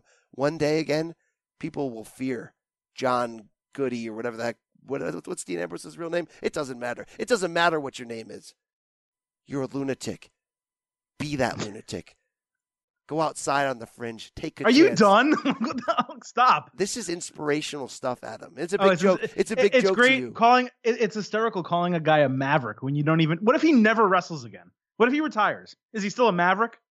He's going all in on himself. When Brandy one day gets in his face and says, when when Chief Brandy Officer says, "Are you all in?" Renee slaps slaps the crap out of her. Yeah. And he'll be like, "Isn't Campbell all in? Didn't you ask him that on the show that time? Right. And right. you weren't talking about wrestling." And he, and she'll say, "Yeah." All right, let's all right, let's stop the rant and actually get, get to talking about this. So I'm gonna I'm gonna reply to a couple things you said. So first of all, comparing him to Harden's actually a pretty good comparison. The interesting thing though is Harden left, and did he make some money? Yeah, he made some money. He hasn't won crap. And when he won a Westbrook damn and, MVP award and he's changing basketball. Con- oh, that's awesome. He hasn't won a single ring. And you know it's funny when Durant and Westbrook stayed together on Oklahoma City, they didn't win crap either. Durant had to go to the equivalent of WWE with the Golden State Warriors to win something. Yeah, okay, to finally win something. So it's funny. It's it's an apt comparison, but it's also not because while Harden is making money and he has success and he can score a ton of points, he ain't doing much else. Okay, Are you kidding me? What is he not doing much else? He's arguably the best player in the entire league. He's not winning championships. Right. He's trying his ass off doing it, and he's, And he's not- he's fulfilling his individual potential, which is what Dean wants to do. and he's and he's more than welcome to. But I, I found that funny. Number two, talking about him giving up money potentially. If he does sign with AEW, he ain't giving up much money. Okay, I don't know what they're gonna pay. My guess, if it is reduced dates, he's gonna make a strong high six-figure salary, which is pretty close to a one million dollar downside in WWE and merch money and blah blah blah. People act like if if you're a huge star, if you're a huge star like Dean Ambrose is, leaving WWE, it is risky. Yes, I'm not saying it's not. But if someone like AEW is willing to pay you, if Cody's been in your ear, even though they're not technically supposed to legally, but if Cody's been in your ear saying, hey, we will sign you if you leave, we will pay you this much money, he's going to be fine monetarily. But I agree, at least if you believe the dirt reports and if you believe him, money isn't the motivating factor for him. So whatever to that. Um, but I don't think this is like you're mentioning about it, being a push issue, about him him being the sixth man. I don't think that's an issue. I don't think it matters whether he's WWE champion, Universal champion, whether he's in the main event. If it is something like that, it has to do with booking and creativity. I don't think he's able connected. to be. That's connected to that. No, you I don't think. have to. No, you can be extremely creative and have a great run. Look at New Day and WWE and not be world champion. Well, they're five-time tag team world champions. Okay, but yeah, but still, don't you think Kofi and Big E want more than that? I do. I do, but I think ultimately it is all connected. The idea of trying to find out how good you can be creatively, and then simultaneously with that, be a top guy. When you're top- Potentially, but but Daniel Bryan with the character he has, it's great that he's champion. But if he wasn't, it would still be working. true, it wouldn't work on the same level if he was U.S. champion, though. He doesn't have to be any champion. He's the planet's champion. It doesn't matter. My point is, my point is, it's more of a booking and creativity issue than it is a push issue. I mean, this guy's he he, he was WWE champion on SmackDown for a long time before he got injured, and he was like their workhorse guy before he got hurt. I just wanted to underscore how important for an artist the idea of of of strong levels of creative control are. I know I agree with that, but I, I don't think it's a push issue, is what I'm trying to say. I think it's a creative issue if there is one. Now, you know how you solve a creative issue with talent who's kind of feeling down on himself and down on booking? You start a storyline where you really make everyone in the entire world believe it's real when it's actually not. Now, do I think he's leaving? Do I think this is real? Yeah, I do. I'm with you. I think it's real. Um, I think WWE put the statement out most likely to kind of say, look, maybe you don't know where you're going there's still two plus months left here, maybe three. There's three months left. Maybe at the end, when it does expire, maybe you decide, hey, I do want to stay, but I only want to come back for a year. They don't want to slam a door shut where they don't need to yet. If he was going to sign with AEW and he's already made that decision and he, let's say he informed them of that, that's different. Then maybe you say, you take him off TV, you don't use him anymore, whatever. But in this case, I think you can say, hey, we're going to, we'll, we'll let you go. We're going to be nice about it go try AEW for a year. You're going to want to come back and we'll welcome you back when you can. So I do think it is probably real, but I'm going to lay out the case for it being a work because I think there's a really good case for it being a work. Number one, the situation with Dean and Triple H. What happened Monday night with Dean Ambrose is the best we have seen from Dean Ambrose since his return. True. Just simply put, his promo, his promo, his interaction with Triple H, the stuff with Rollins, him putting Rollins over clean doesn't bother me. I think that would, if it is a work, advance the storyline. But the stuff with Triple H was fantastic, and the stuff with Nia Jax was great, and the backstage stuff that they put on social media where they're like, "Well, what do you have to say to Nia Jax about her doing that to you?" It was just real. His answer, the way his tone, everything was really good. That's number one. Number two, he was sitting in the ring with his music playing, coming back from commercial, and they wrote into storyline him taking the mic and the first words that he that came out of his mouth were, "When I signed with WWE," and then his mic got cut. If it wasn't fake and it wasn't a work, why would you let him say those words? Why would that be part of the storyline when it, he didn't need to say anything? He could have just started talking about something and Nia Jax could have cut him off, or he could have opened his mouth and Nia Jax could have cut him off, or a myriad other things could have happened. You didn't need him to say anything. Why did he say those specific words in that specific moment? Then, if if it's a work and you're going to believe in this conspiracy, why did WWE release that statement when they never release a statement like that for anyone else? Ever. Especially this far in advance, especially admitting when the contract expires. The last time something like this happened was CM Punk. And he re-signed his contract on the final day of his con. He, he signed a new deal on the final day of his contract to remain with WWE. So, I'm not saying it's a work, but I just laid out what I believe is a decent opinion or, or a decent uh, strategy for how this could be the start of a work where they're working the dirt sheets, they're working the fans, and two people know the real storyline Vince McMahon and Dean Ambrose. And there's a good chance, if it is the ultimate work, that they're not telling anybody else. So I wonder if a couple things. Like if you're going to support the work thing, you nailed out right why there are a couple sort of like, well, that did happen. Why did that happen? Moments within there. Uh, another one is somebody's definitely been watching CM Punk's greatest hits lately because uh, Daniel Bryan and Rowan have all the feel of CM Punk and uh, Straight Edge Society with Gallows and uh, Serena Right. Deeb next to him, which I'm waiting for Brie Bella to show up with her head shaved. And certainly, like you mentioned, there's a Dean parallel here to CM Punk where, uh, you know, you know what sound drop is coming next. You all bought it. You all bought it. Hook, line, and sinker. You all bought it. And if that happens, then genius to them. But maybe we can both be right. Maybe he is really frustrated and he seems like a difficult person to deal with. I don't think it's always storyline when they're like, hey, Renee, what's up with your dude? Like, what's up with your Right. husband? This guy's insane. Again, go back and watch the Austin podcast. You see, you know, talking about his childhood and how uh, he's just not an easy person to talk to. He's a little weird dude, and that's just the truth. He wrestles in jeans. He looks in a wife beater. I mean, let's be honest here. What if we're both right? What if he says, I am unhappy, I do want to leave, and they say, here's the deal, Dean. We got this really cool idea to keep you. It's giant work. All right? We want you to go away these last two months and think about it. But should you end up staying with us, we're going to set up your exit in a way that can very well, if you decide to stay, be plugged back in and you will be potentially the hottest thing. Look what we just did with Becky Lynch. Look what we're doing right now with Daniel Bryan. Exactly. And if that is the case, then I'll easily eat humble AEW pie on my indie dreams and say, this is them trying again. This is Vince. And of course, I'll connect all the dots and be like, why is Vince trying this hard? Because there's real competition out there. And you better believe they're watching everything. Because their product sucked for six months. Okay. Thank you. But this, in the end, is great news for all of us and all the wrestlers out there.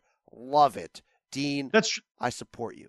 that's true. Work or shoot it is good news because it's either a really good work or it's just a shoot and someone's leaving and it's an opportunity to see what actually would happen if they do go to AEW or do something like that. Uh, we do have a DM slide from Tristan Atliano. If you want to hit the uh, That's my guy. Drop. That's my guy. Know. Atliano underscore Tristan, and he, you know, he will send us a DM, and it's like, a, it's like a essay basically. So I boiled the entire thing down to, what the hell does WWE do with Dean Ambrose at WrestleMania? And I think it's a good question because the options are, there's two options. One, you put him in nothing because if he is leaving, I don't necessarily know why you give him a WrestleMania rub on his way out, even though there's a 90 day non compete afterward and he wouldn't be eligible to really wrestle anywhere until August 1st. So even if even with that, I don't know that you give him a WrestleMania rub, and I don't know that you send him out unless you're going to keep him. But are they building to a Nia Jax Dean Ambrose intergender match? Are they building to a Triple H Dean Ambrose match? What exactly do you think the plan should be or will be with Dean Ambrose, given the state of the storyline uh, or real life storyline? Uh, if they're keeping him and this is all work, uh, then it has to matter. And what matters is him feuding with Seth Rollins in something really great and juicy in my eyes. Seth Rollins will have an, a Universal Championship match at Seth WrestleMania. Rollins and Reigns uh, somewhere around there as well. And look, I know they gave away that Shield triple threat match at the Battleground pay per view in 2016, and we were all like, "What? Yeah. Why? Why? No." Guys, that's a SummerSlam slash Mania main event. And if you end up doing that at SummerSlam, then yes, yes, yes. To what you're saying there, there was some talk about Nia Jax being in the men's rumble, and was that in good taste in 2018? And my good friend, boxing promoter Lou DiBella, got hammered out by the WWE Universe for saying that it was bad, and I think even uh, Matt Seidel and uh, Dude, it was a Joey shit take. Ryan and a couple others Brian, came out. it was a ho- it was a horrible take. I'm not. I'm not completely against that take. Just so you know. And by Oh the way, he's God. a giant wrestling fan, so I think people got a lot wrong in that, thinking That's that fine, but it was trash. outside in. If he wants to stand on that mountain, I'm not against it. But uh, I don't know if Ambrose. No one. Here's the thing. No one really cares about Nia Jax. They've ruined that whole thing. So I hope not. I think you know him getting beaten up by Nia was just all about either you got to leave on your back in a bad way, right? Jeff Jarrett in China, like you got to leave in that regard. So whether it's a work or not, they set that up nicely. But um, the Triple H thing to play this into a work is very interesting because as much as I want the work to end in Reigns and Rollins because it's important, Triple H is obviously monster important. And Triple H does not have an opponent for Mania. So sound your alarms on the potential work. Yes, this does make sense. They did really good work together, let's not forget, in the main event of that in between pay per view called Roadblock a couple years ago that was essentially Yep. a house show on the network. And that is the kind of business that would get somebody happy who's very unhappy when you can let him be despicable and let him channel his CM Punk. Yeah, that's the right choice overall. Yeah, that is. If it, if it's a work, you put him with Triple H and you let him win because he should have won that roadblock match. That was ridiculous. Um, they could have strapped a rocket to him after that. It would have worked. You let him win against Triple H if it's a work. If it's not a work, I would be really curious, and I think it would be somewhat petty of WWE. Not that they're above being petty. To put like Ambrose and Nia Jax in an intergender match and have Nia Jax beat him. That's just it seems too far. Uh, if it was me, if I was booking and he was actually leaving, I don't book him for WrestleMania. Simple as that. Yeah. That, that's why, look, if you're going to believe it's not a work, then getting out there, putting the statement out now, and not having him on TV beginning next week, that would make a lot of sense. Why are you going to have somebody on TV who's unhappy? Oh, You're I not- don't think they're pulling him off TV. You're not going to gain much from having him lay down for somebody at Mania because everybody's going to know. I don't think they're. I don't think they're pulling him off TV either way. I think they are. I think either way they are. I think in both cases you will not see Dean Ambrose anymore on WWE. Oh, I think we see him next week. Interesting. Very interesting. Very Yeah. interesting. I, seriously, I don't. We're not going to see him again. That and I think it f- it fills both masters. It makes the work better. And why would you use him? Why would you? And here's the thing. By the way, to fuel the idea of what I'm saying of why he could and should be unhappy if he believes that he's James Harden. Let's not forget, Ambrose was the Iron Man in two of the last three years. The Iron Man is the person who's worked the most dates without getting hurt and worked the most house shows, worked the most matches over the whole year. And when you do that, and what's your payoff for that? And if it doesn't equal the belief you have in yourself, then that's why I can understand this. But Well, his payoff for it was MRSA and uh, you know, uh, like a year on the shelf was really his payoff. and I mean, and that piece of pie that he has too, that you know some of us would would, would like, you know. Yeah. Right. tag. Um, all right, uh, BC, we are out of the main event. We have a lot of show left, believe it or not, despite all of our talking. It's got to be quick. Let's move. It's got to be lightning. Uh, I think some of it can be, some of it can't be, but let's move on to hero or zero.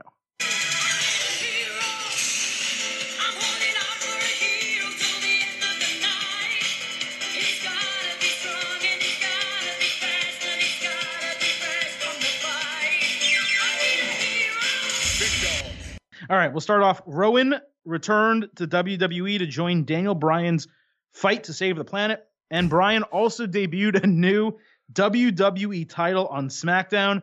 There's a lot to talk about here. It probably should have been a main event topic.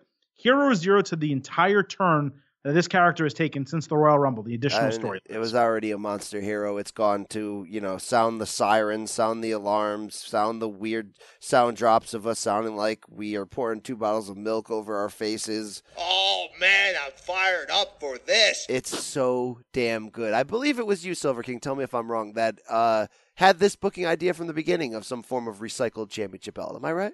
Yeah, well, I just said it didn't make any sense. Like the second or third week he had this character, I was like, why? Or after he won the title, I was like, he hates cows and leather and, and eating animals. Why the hell would he have this championship? And he did say in the TLC promo that he was going to replace the title, but that was December. That was like mid December. This is over a month later. I love it. This is genius. Dropping in the garbage can like it's Riddick Bowe to avoid the Lennox Lewis fight, you know, 25 years ago is genius. Having Eric Rowan kind of works. You, you know, dressing them both as Kurt Cobain, it's just kind of working out in an amazing way. You do need muscle for somebody that small who's going to act that dastardly. And yes, he's purposely pulling off the let's say Bret Hart, uh, Bob Backlund comeback sort of way where they're a heel, but they're a heel because they're so over the top on their babyface beliefs. Like he's got a shirt. I don't, I can't read it verbatim, but the shirt that Yeah. he had was like standing up. No racism, no sexism, no bigotry. Yeah. was positive messages. yeah. standing up for everything that's good. And it just like, by the way, saving the planet is everything that's good. And him talking about that he's the, you know, what did he say? He's the the, the, the planet's champion. I mean, it's just all, Yeah. it's just all brilliant. Everything's great. And I do want to play you a quick DM slide from our people because we love these guys. From Trevor at Trey Doherty, good dude. I do follow him on Instagram. Get a little bit into his life a little bit. Good guy there. He says, "BC, hope you're feeling better." Yeah, me too, Trey. I'm not yet though, but uh, I got something for you to possibly fire you up. Maybe you could bring it up on the pod, bro. We're bringing it up right here, right now. Okay, back to the DM slide. You get Rowan helping Daniel Bryan. Possibly Luke Harper comes out too, and you get a three man tree hugging heel group. Not a faction, so shout out to Silver King, he says. Let's say the AJ feud continues. He needs some backup, right? Well, absolutely, brother. Absolutely. And he gets the damn Good Brothers to back him up, and we get a three on three match between these groups. Are you fired up for that or no? I would love that. Keep bringing the heat. Hey, Trey Doherty, I think you just brought the heat because obviously when Rowan showed up next to Daniel Bryan, we all got Wyatt family feels and flashbacks to that short period where Daniel was brainwashed and wore that Michael Myers get up. Wow. Can we get the Good Brothers back with AJ where they belong because they're doing nothing else but wearing that fantastic OGBC t shirt that I also own? And hot damn, yes, Trey Doherty, this works. This rules. Adam, are you in? Yeah, I'm in for it. Uh, I think the Elimination Chamber is set up for Harper to rip a door off and step in and save Daniel Bryan. Like, I think it's the perfect setup because you need Bryan to retain the title in that situation. Yeah, he could just win. I mean, he could. Uh, you could make it as simple as that as the heel winning. Maybe he pins Mustafa Ali because there's someone, or even Jeff Hardy. There's people in there that can take a fall. Um, but I, I think you're definitely going to see Harper with them. The question is, what then are you doing with Bray Wyatt? Does is he the challenger for the WWE Championship? He he's that Daniel Bryan stole his family, Oh, and Brian and and, and Bray Wyatt comes back and look. okay, so I hold should, on. be- I should book. I should really- write. I should write. I should okay, write. I want to get you one further. Yeah. Guess who's not in something that really matters right now and should be? Braun Strowman, who also was a Wyatt family member. What if you just went crazy and had this fantastic angle involving all of them that played out all summer? Yeah, I mean it'd be really cool if you put Bray with Braun and then against those three, it'd be Oh, interesting. God, that'd be great. Two guys trying to destroy the world, three guys trying to save it. There's a lot of good And parallels. the whole idea about family, we are family. We're we're crazy family that eats each other's Yeah. flesh, but we're family. Oh yeah. Yeah, it's curious, but uh, this was a hero for me. Um, the title's awesome. I mean, it's a hemp title with natural reclaimed recycled wood and earth stones. I mean, are you kidding me? Yeah, it's I can't so believe good. I looked. I didn't mention that. It's friggin' so good. badass. It's it's. Um, my kids walked in this morning when I was watching. They were like, "Oh my god, that's awesome, Dad! Where, what is that?" And I like it. It, it rules in every category. Like right when they pulled it out, it kind of looked like uh like a like a recycled styrofoam like food container. Like Exactly. made out of that. Ex- like it's just exactly. it's perfect. And by the way, Silver King, uh, we had this argument over Slack. Steph McMahon did tweet the word belt. Yeah, I explained already. I- mean, I, in Slack, I guess people can't see they that. can't see that. No. WWE on their shop calls them title belts, the physical object. Vince. McMahon, the joke on the show is Vince McMahon doesn't let the talent refer to them by that four letter word that begins with B. He makes them call it titles or championships. So the joke, if it needs to be explained to everyone, is I make you do the same. That's all. It's, it's supposed to be funny. Uh, but yes, they call them title belts on the website when they sell them, and they are going to sell so many of these, Brian. If they make this title, Yes. I said it accidentally. If they make this title, they are going to sell thousands of them. We are going to see them all over WrestleMania in New York. I guarantee it. Yeah, yeah. I saw an awesome meme, by the way, of uh, uh, what was that damn thing? I got it right here. I saved the picture because it was so funny. It uh, great moments in podcasting history. This guy sitting at a table drinking a coffee, and the sign in the front of the table that says "Fans who bring belts to WWE shows should have to defend them." Change my mind. That's that's hilarious. That's because We saw it, you know, we saw it at WrestleMania 33 in Orlando. There was a whole match right, in the crowd talk- before the show began. Let's talk Yeah. class and etiquette here of WWE fans. You, uh, do I get on people who buy the WrestleMania football and hockey jerseys? Yes, because I feel like They're terrible. No. look, it's weird. It's weird that we're all adult men and we're watching this and we care this much. That we're doing this podcast that that debates the decision making of this fake sport. Yes, it's weird in general. So. By entering this world of weirdness, you're going to have to accept certain things. Do I own a million of these T-shirts and these and these action figures that are supposed to be for my kids, but I really play with them with them? Yes, it's all weird. I admit that, but I feel like there has to be a line at what's too weird, and that's why I draw the line on the damn football jerseys. But the title, the belts, um, am I okay with people owning them? Yes. Am I Owning okay them, yes. with Owning them, yes, absolutely. Wearing them to a damn show. Um, okay. It, I wouldn't do it, but if you want to do that and you're an adult fan and, and you're and you are not an absolute weirdo who may uh, sell my organs in a black market in a tub somewhere, okay. But there are dudes, Adam, and you have seen them, who show up with three championship belts, one on the waist, two over each shoulder, and um, yeah, I mean, look, it's this crosses over into comic books, cosplay, or whatever that's called. There are people who dress up as in New Orleans for Mania. You saw it on that WWE Network special. There's we saw a lot of great people dressed up in great outfits. So I'm saying that that it's all weird, but there's levels to weirdness. And yeah, if you show up with three championship belts at a at a yeah, you're a little bit weird. titles.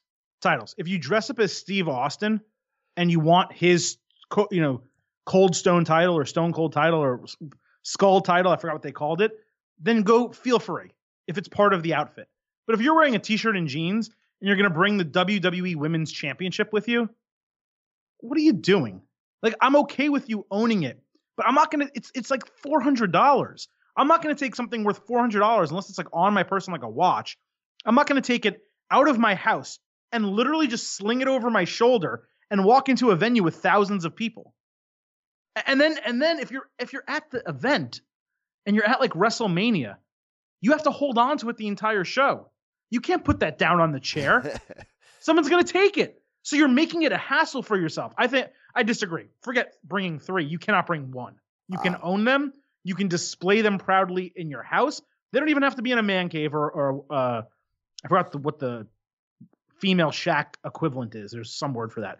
They don't have to be in those. You can put them in your living room for all I care. But no, they don't leave the house unless it's like a show and tell at a school. You do not bring those to events. Sorry. Wow. Wow. By the way, the Daniel Bryan thing's a hero for me because I didn't say it. All right, we got more. Hit me up with the next one. Yeah, uh, hero or zero. I don't have the paper in front of me. Wow, am I washed right now? Um, All right, I will read it and answer it myself. Shinsuke Nakamura won the United States title in a bit of su- a surprise at the Royal Rumble, only to lose it to R-Truth on SmackDown. Does this make any sense, hero or zero? Well, Adam, uh, no, it doesn't make any sense because if you're gonna have R-Truth win the title, why the hell did you take it off of Rusev in the first place? What did that one day Shinsuke Nakamura reign mean? Uh, You know, I, I liked the storytelling in the Rumble. I thought it was really smart. It was a good way to put the title back on Nakamura. But then you're going to give it to R-Truth like that. I would have almost rather had R-Truth get screwed by the same count and then challenge for it at Elimination Chamber and beat Shinsuke Nakamura. If you're gonna put him put the title on R-Truth, let him beat somebody for once. I mean, the guy deserves the title. He's great. He's hysterical, and Nakamura doesn't need it. This didn't make any sense to me. I thought it was sloppily done. Um, it was a zero. Yeah, it was very sloppily done. You're right. Coming off of the quick title change, it doesn't make a lot of sense. The fact that there was a clear kick out and it definitely wasn't a three count, unless a wrestler made a mistake there, I'm wondering if next week they're going to bring back the footage and be like, no, you didn't actually have a dusty finish. You know, you, you didn't actually do it. You didn't actually win it, and then have a rematch and the title reign didn't count and whatever. It feels like it's setting up to that. Did I pop it because I love R-Truth? Yes. And by the way, how is a guy that age? What is it, like 47? Still that ripped in the abs? I mean, he's not I'm, 47. Dude, he's old. He's real old. Like, 42, 40 maybe? No, he's real old. All right. He's real old. 47. Is he really? Just oh my God. And dude, oh my God, that's incredible. Jacked. I mean, he's cut. He's I'm not saying he's listening to the performance dancing audio, but I'm not saying, right? He's looking great. He pops me every time, whether he's in a bathroom stall with Goldust or he's, you know, I love the man. So I popped for it. I know they're going somewhere with it. I'm enjoying it. They said it was what eight years since seven years since he last held the belt. Title. I'm in on that. By the way, I can I can read the rundown now. I'm back up on the show. I'm ready. By the way, he was like the T- I'm just looking at his Wikipedia profile. He was the TNA or he was the NWA World Heavyweight Champion twice in the early 2000s. Those were the dying days of a great title belt that's now back. He should have beaten. I, I, I maintain this to this day. He should have beaten John Cena for the title. Yeah, yeah. I'm not against that. All right, let's roll on. We got to get out of this show. We got to go. All right. All right, BC. Uh, WWE suddenly turned both Elias and Rusev back heel this week, without much reason for either of them. Were these the correct moves, or were they just WWE once again calming down a couple of guys who got two over on their own. Wow, Here, interesting take there within that question. Uh, I think you're right. I'm going to go hero on on the ladder here. That it didn't seem to make much sense. It seemed to be forced and rushed, and like the Rusev thing. Seriously, like it just didn't make any sense at all. But that might match it up. You are insanely over with Rusev Day, and they seem to be done at the moment giving him that level of a push. So, yeah, I'm with you on that. I got a cough really bad. You take it from here. Yeah, I agree. Uh, hero to that as well. I think these are just two guys that organically got over um, too much, where WWE said, okay, you got to be faces. And then what they normally do is they bring them back down and cool them off by turning them heel again. I disagree, though, that both were bad. Elias, I think, is way better as a heel. I didn't like him as a face. He didn't need to be a face. They got enough faces on Raw his gimmick works way better as a heel. And he worked hard to go back heel. And congratulations to him because it worked. Rusev works better as a face. He was doing good work as a face. He was funny. They were letting him be himself on the mic. They kind of let him be himself again as a heel on, on Tuesday, and that was nice.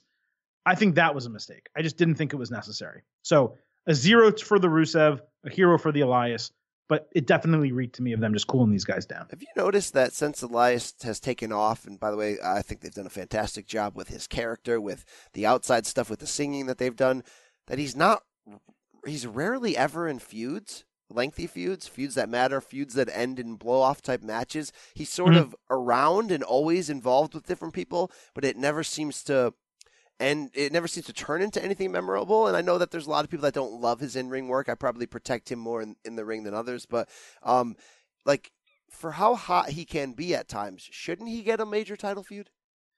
I could see a Finn Balor Elias Intercontinental title feud in 2019, but he's not good in the ring at all. Did you see they gave him Undertaker old school? Yeah, I'm shocked by that. Like what the hell? Like I I like it for his character because you can do it like a, a you can name it something like a guitar string. No, they tell like it, some... they say they say walk with Elias when he does it because you're. Oh, walking. okay, that's good too.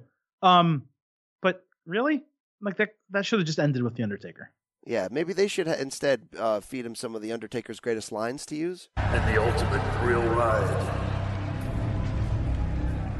will be your last ride. Write a song about that one, Eli. All right, hey, Hero Zero rolling on, Adam. WWE continued its build towards the inaugural Women's Tag Team Championship, which will be decided inside of Elimination Chamber Sunday, February 17th, com- com- coming to the WWE Network with three of the six entrants now set. Two of them had to qualify, by the way. Are they building this match correctly, Hero or Zero? Uh, it's a zero. Um, and you kind of teased the bag there, so I'll give you the mess. They had two teams qualify on Raw, and then on SmackDown, they just had Mandy Rose and Sonya Deville be like, "We're in. We're in the match. We're going to declare for it." I'm like, "What?" Now, I understand there are not a lot of women on SmackDown, right? But how do they not have to qualify where everyone else does? You have on Monday night, I think the Boss 'n' Hug Connection against this weird team of Nikki Cross and Alicia Fox. You could have just put Nikki Cross on SmackDown and had her team with anyone else, any of the single other women there, or you could have brought up a woman from NXT, or you could have had Nikki Cross and Lacey Evans team, or you could have done a million other things to put an additional team there and had all these teams qualify for the spot. I mean, look, they were going to be in the match anyway. It didn't make any sense. That storyline, the segment, I should say, was horrible on SmackDown.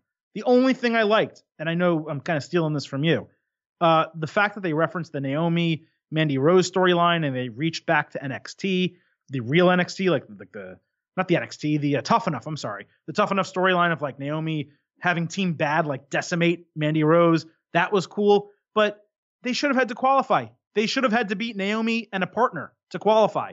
What the hell was that about? So I don't like that this is a chamber match in the first place for all the reasons Jack initially said a few weeks ago that I have repeated. It's not a tag team match. It's an it's a free for all. Um, it's a zero. I, I, am excited for the titles, but the build has been terrible. Do you know what was a hero in my eyes though? Mandy Rose is having an actual story connection to why she hated Naomi, and then bringing right. back the tough enough footage. And then I know it was it was cheesy and dramatic for her to cry and say I lost a boyfriend because you know all that garbage, but it actually made sense and it justified how really outlandish she had been as a heel, even though it had been entertaining to try to break up their marriage. Yeah, it it was better. It would have been better though if we got that justification before, like two weeks ago, in the middle of that storyline, before the Royal Rumble. Basically, they just waited, and she, she eliminated her from the Rumble, and was like, oh, oh, by the way, this is why we feuded. Is your dream like, job WWE creative quality control agent where they bring Adam Sil- they bring the Silver King in and they go, "All right, Silver King, it's uh, 2 hours to SmackDown. Here's our show, here's the rundown, here's the storylines. Uh, what are we missing? What would piss off our smarkiest fans?" And you'd be like, "Well, you know, you in on that?" Yeah. Or would you rather yeah. be the guy who sprays Roman Reigns and Rhino's hair? Because I've been backstage at WWE before, and Rhino and Roman Reigns spray their hair, Rollins too, like four thousand times with a spray bottle to get it that like. Remember when? Look. Remember when Ziggler used to do that, and then mid match it would just puff up. Yeah, yeah, that's weird. I always thought that was funny. All right, uh, BC, let's finish up Hero Zero here. After being decimated by Brock Lesnar, we now have Finn Balor getting run over by Bobby Lashley on Raw is this the right direction for Balor with a forthcoming Intercontinental Championship feud? Only if he wins the damn title. Yes, it is the right direction. It will have justified the rub he got in getting his ass kicked by Lesnar, and it will fully come around, as I mentioned, if the demon battles Lesnar for that IC belt, if it has to, at something like SummerSlam. Title. And Balor goes over which is going to be interesting because uh, at the uh, Nevada State Athletic Commission hearing, which was all UFC heavy just yesterday, it was revealed in there that Lesnar is under USADA drug testing pool, and he has been eligible to return to the UFC since the first week of January. So, um, oh wow, we didn't write that story. We probably should have. Well, it's it's it's kind of, we kind of already knew it, but for them to say oh. it we okay. knew that he was cleared that it was Vince that seemed to be keeping him around with money. And since DC's hurt and not like ready right now, they can't have that match anyway. But it does sort of re energize the idea that we don't know how long Brock is staying around. Seth is going to have to go over at Mania and win that title. So does Brock have one more against a Finn, do the job, and then go to a couple fights with UFC? It'll be interesting. You know, it maybe- does feel it does feel like the Finn Brock story is only half over and yeah. and it being such a short period of time before WrestleMania, and Lesnar definitely not working Elimination Chamber and probably not working Fastlane. I don't know that we're going to get a resolution to that in 2019, All right. which is unfortunate because it was good. You know what I mean? Uh, but I do like Balor being in this intercontinental title situation. There is no harm in being IC champion. It's a prestigious belt, and Balor deserves it. He hasn't had a title since his one day run as Universal Champion, which is honestly shocking and probably more because he was on Raw than anything else. And they had so many other things. They had uh, Reigns with it, Miz with it for such a long period of time. Then they had the Rollins, Ambrose, McIntyre feud. So he just ha- they ha- there hasn't been an opportunity for Balor to really hold the title. But he would make a great intercontinental champion for a good four, five, six month run. You could have some really good feuds. It makes a lot of sense to me. So absolute total hero for that. All right, we got to get out of this show, Adam. We have less than uh, we got about ten minutes left here. You want to run through this? Let's take it home. Let's take Yeah. this home. So one thing I did not do on Sunday during our or my Royal Rumble incident analysis, I didn't talk NXT Takeover Phoenix. I really wanted to save that for UBC. It's only five matches. We can run through that decently quick. But before we get into the individual matches, I just want I want to know if you agree with this take or not from me. The show compared to you know the bar that has been set for NXT takeovers. The show as a whole disappointed me, number 1, and number 2, for the first time in a long time, it was beat out by the pay-per-view that succeeded it in WWE Royal Rumble. Yes, I'll I'll stand with you on all of that, and it's it's hard because stand alone, comparing it to nothing else, NXT Takeover Phoenix was a great card, and if Yes. you compare it to a 2017 NXT Takeover card, or even the majority of 2016 NXT takeovers, I still think it stands up and was probably better. It had one to two fantastic matches, but yes, they set a bar so damn high. Whereas, let's say three takeovers ago, we were like, "Oh man, this this is insane! Like, how much better can it be? This is great!" And then the next one would be like, "It's even better!" And then and finally, we got to the point where this time around, we were like, "I don't just expect a five star show; I expect a 17 and a half show because this is the best product in the world. It's the best year ever for NXT. Blah blah blah. It can only go higher from here." And when we looked at the five matches on this card, we were like, "This might be the greatest takeover card ever on paper," and they set us up to do that. It didn't fail though; it was just really good but it wasn't great. No. So that's Yeah. ultimately the end. I mean, the the thing that stands out like a giant erection is Johnny Gargano and Ricochet was, you know, one of the better or greatest matches in NXT history was fantastic. It was everything it could have and should have been. Love. But no, the other ones around it didn't tend to buff up to that A minus A, A plus area that they had been on a run doing. Yeah, I think the tag team match was good and fun and had a good finish.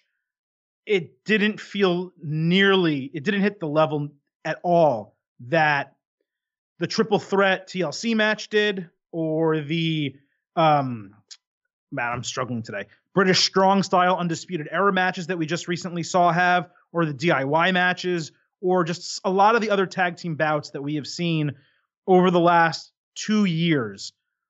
Part of that fini- was was Ciampa and Black didn't hit a didn't hit a grand slam last inning home run. It was just it was just it was good. It was good. Oh, I'm just talking about the tag match. I, I'm just saying the tag match was good, but it wasn't great. It didn't exceed four stars for me. It was just a really good match.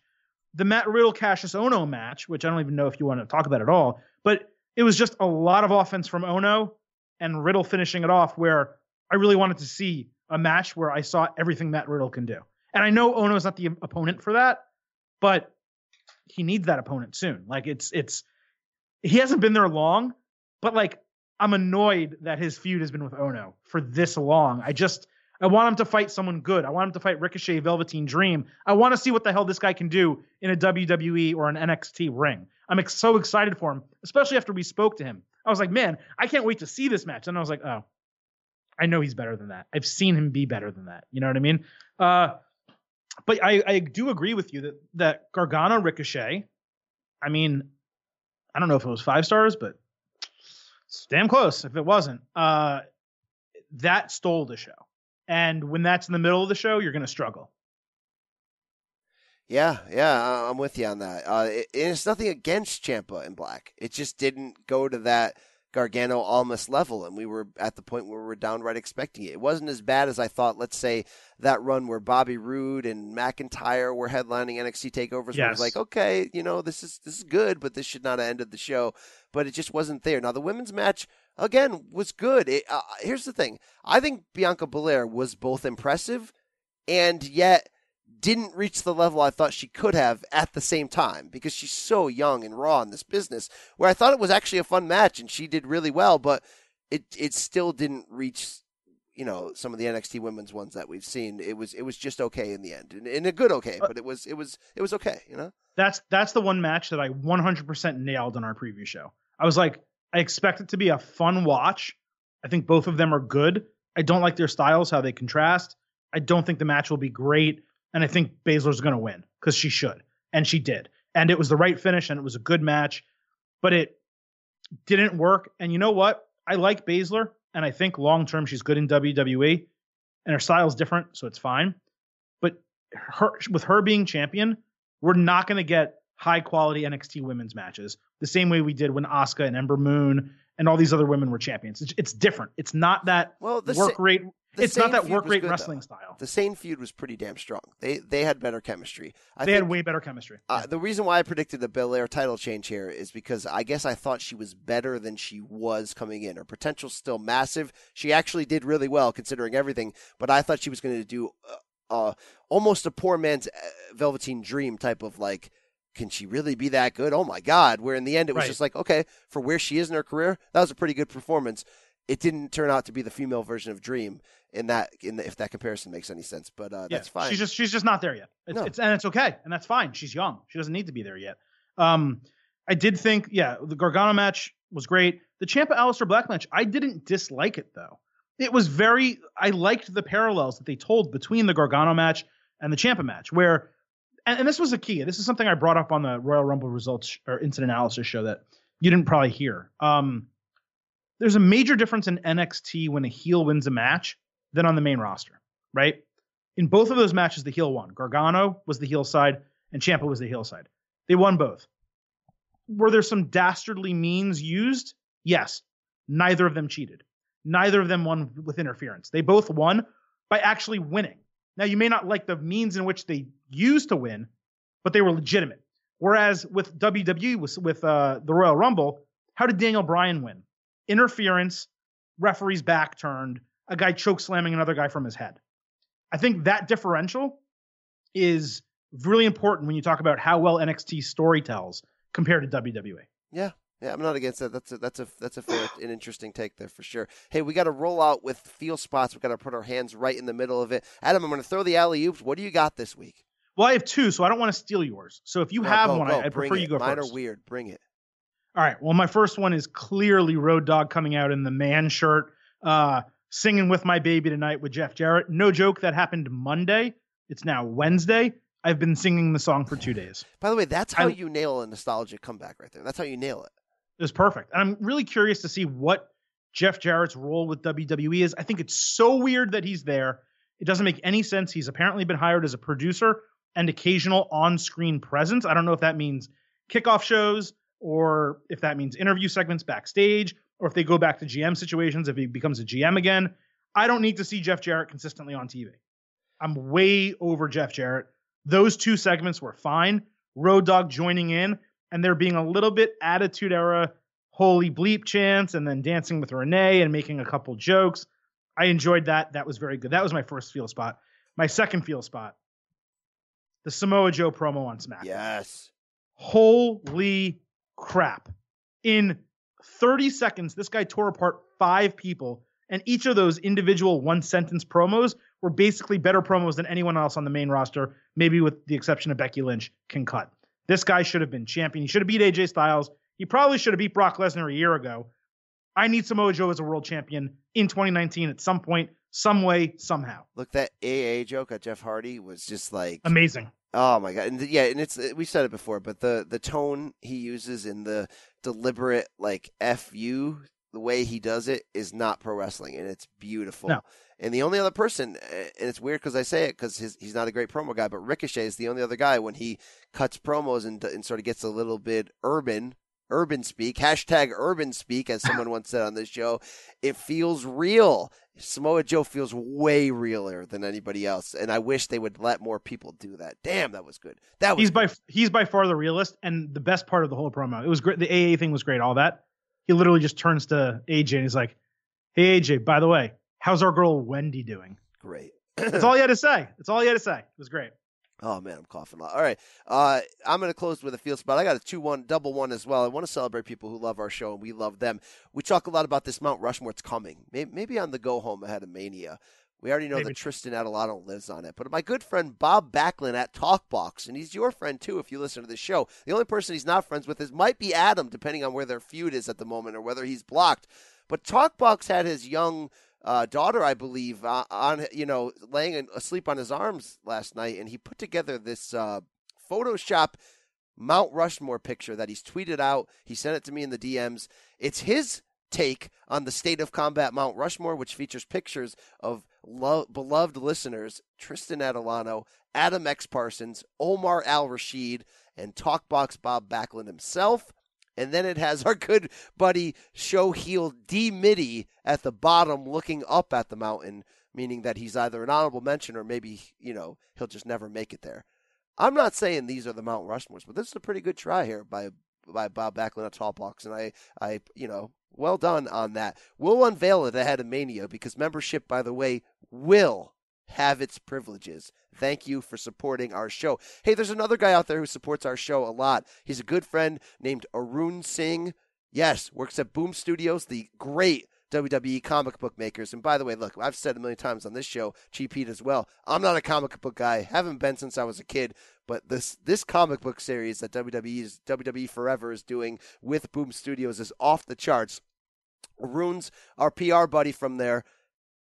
I call him CrossFit Moses because he had a nice little run with uh, Seth Rollins and got in great shape. But he wrote his first comic that comes out tomorrow WWE Forever 12. And Arun writing the secret origin of Money Incorporated, which of course is about IRS and the you know Bray Wyatt and all that stuff. Artwork by the awesome Kendall Good. Shout out to our, our buddy Arun Singh for doing that. I really encourage everybody to go check that out. A lot of great comics in that series, including one I got on my desk right now Undertaker Rise of the Dead Man, written by Chad Dund- Dundas, who you might know as a uh, one of the most respected MMA writers. Used to work with him at ESPN back in the day. So well done, Arun, and, and, and fellas. Well done, Bob Backlund. You hit me right in the field spot this week. Cool. Long pause. Long pause. Cool. I don't know. I, I, you, you threw to me. I don't really have anything to say. What I will say is uh, the Mount Rushmore gets decided by BC and the Silver King and no one else. Wow. And we decide when we decide we decide when we want to erect it, uh, and we decide who is on it. And um, Using words like. Wow. Uh, well, I can only imagine though, uh, Silver King and his best Steve Buscemi and and uh, Billy Madison uh, putting on the lipstick and having that list of people he hates on the wall and crossing out their names. If well, there's some call there's some names crossed through. If Trust they me. call him in time, glad I called that guy. Uh, is Thomas Jordan Sutton still on your hit list? Bob Backlund I Talk About. You got any other feuds going on? I don't remember ever having an issue with Sutton, but I trust you that I did, but I don't remember it. So. Right. Well, we got to go. The show is over. Uh, time to say goodbye. Kano, say goodbye. Goodbye. Say goodbye. Goodbye. Okay, now get out of here. Oh, that's right a little now. rough, Randy. Yeah, but it is rough. Yeah, wrestling is a rough sport. Very true, Randy. Uh, Adam, do you want to take us home? You know what? Real quick though, did you hear the show I did with Jack? Yes. Uh, Did you hear the entirety of that clip I did that. I played with with Randy? I don't remember it. There's an extended version. I will get it to you. It's awesome. I can't believe you didn't hear it. Uh, but the only thing I have left to say is those two words that we we talk about them sometimes. Usually the last second of the show. We out.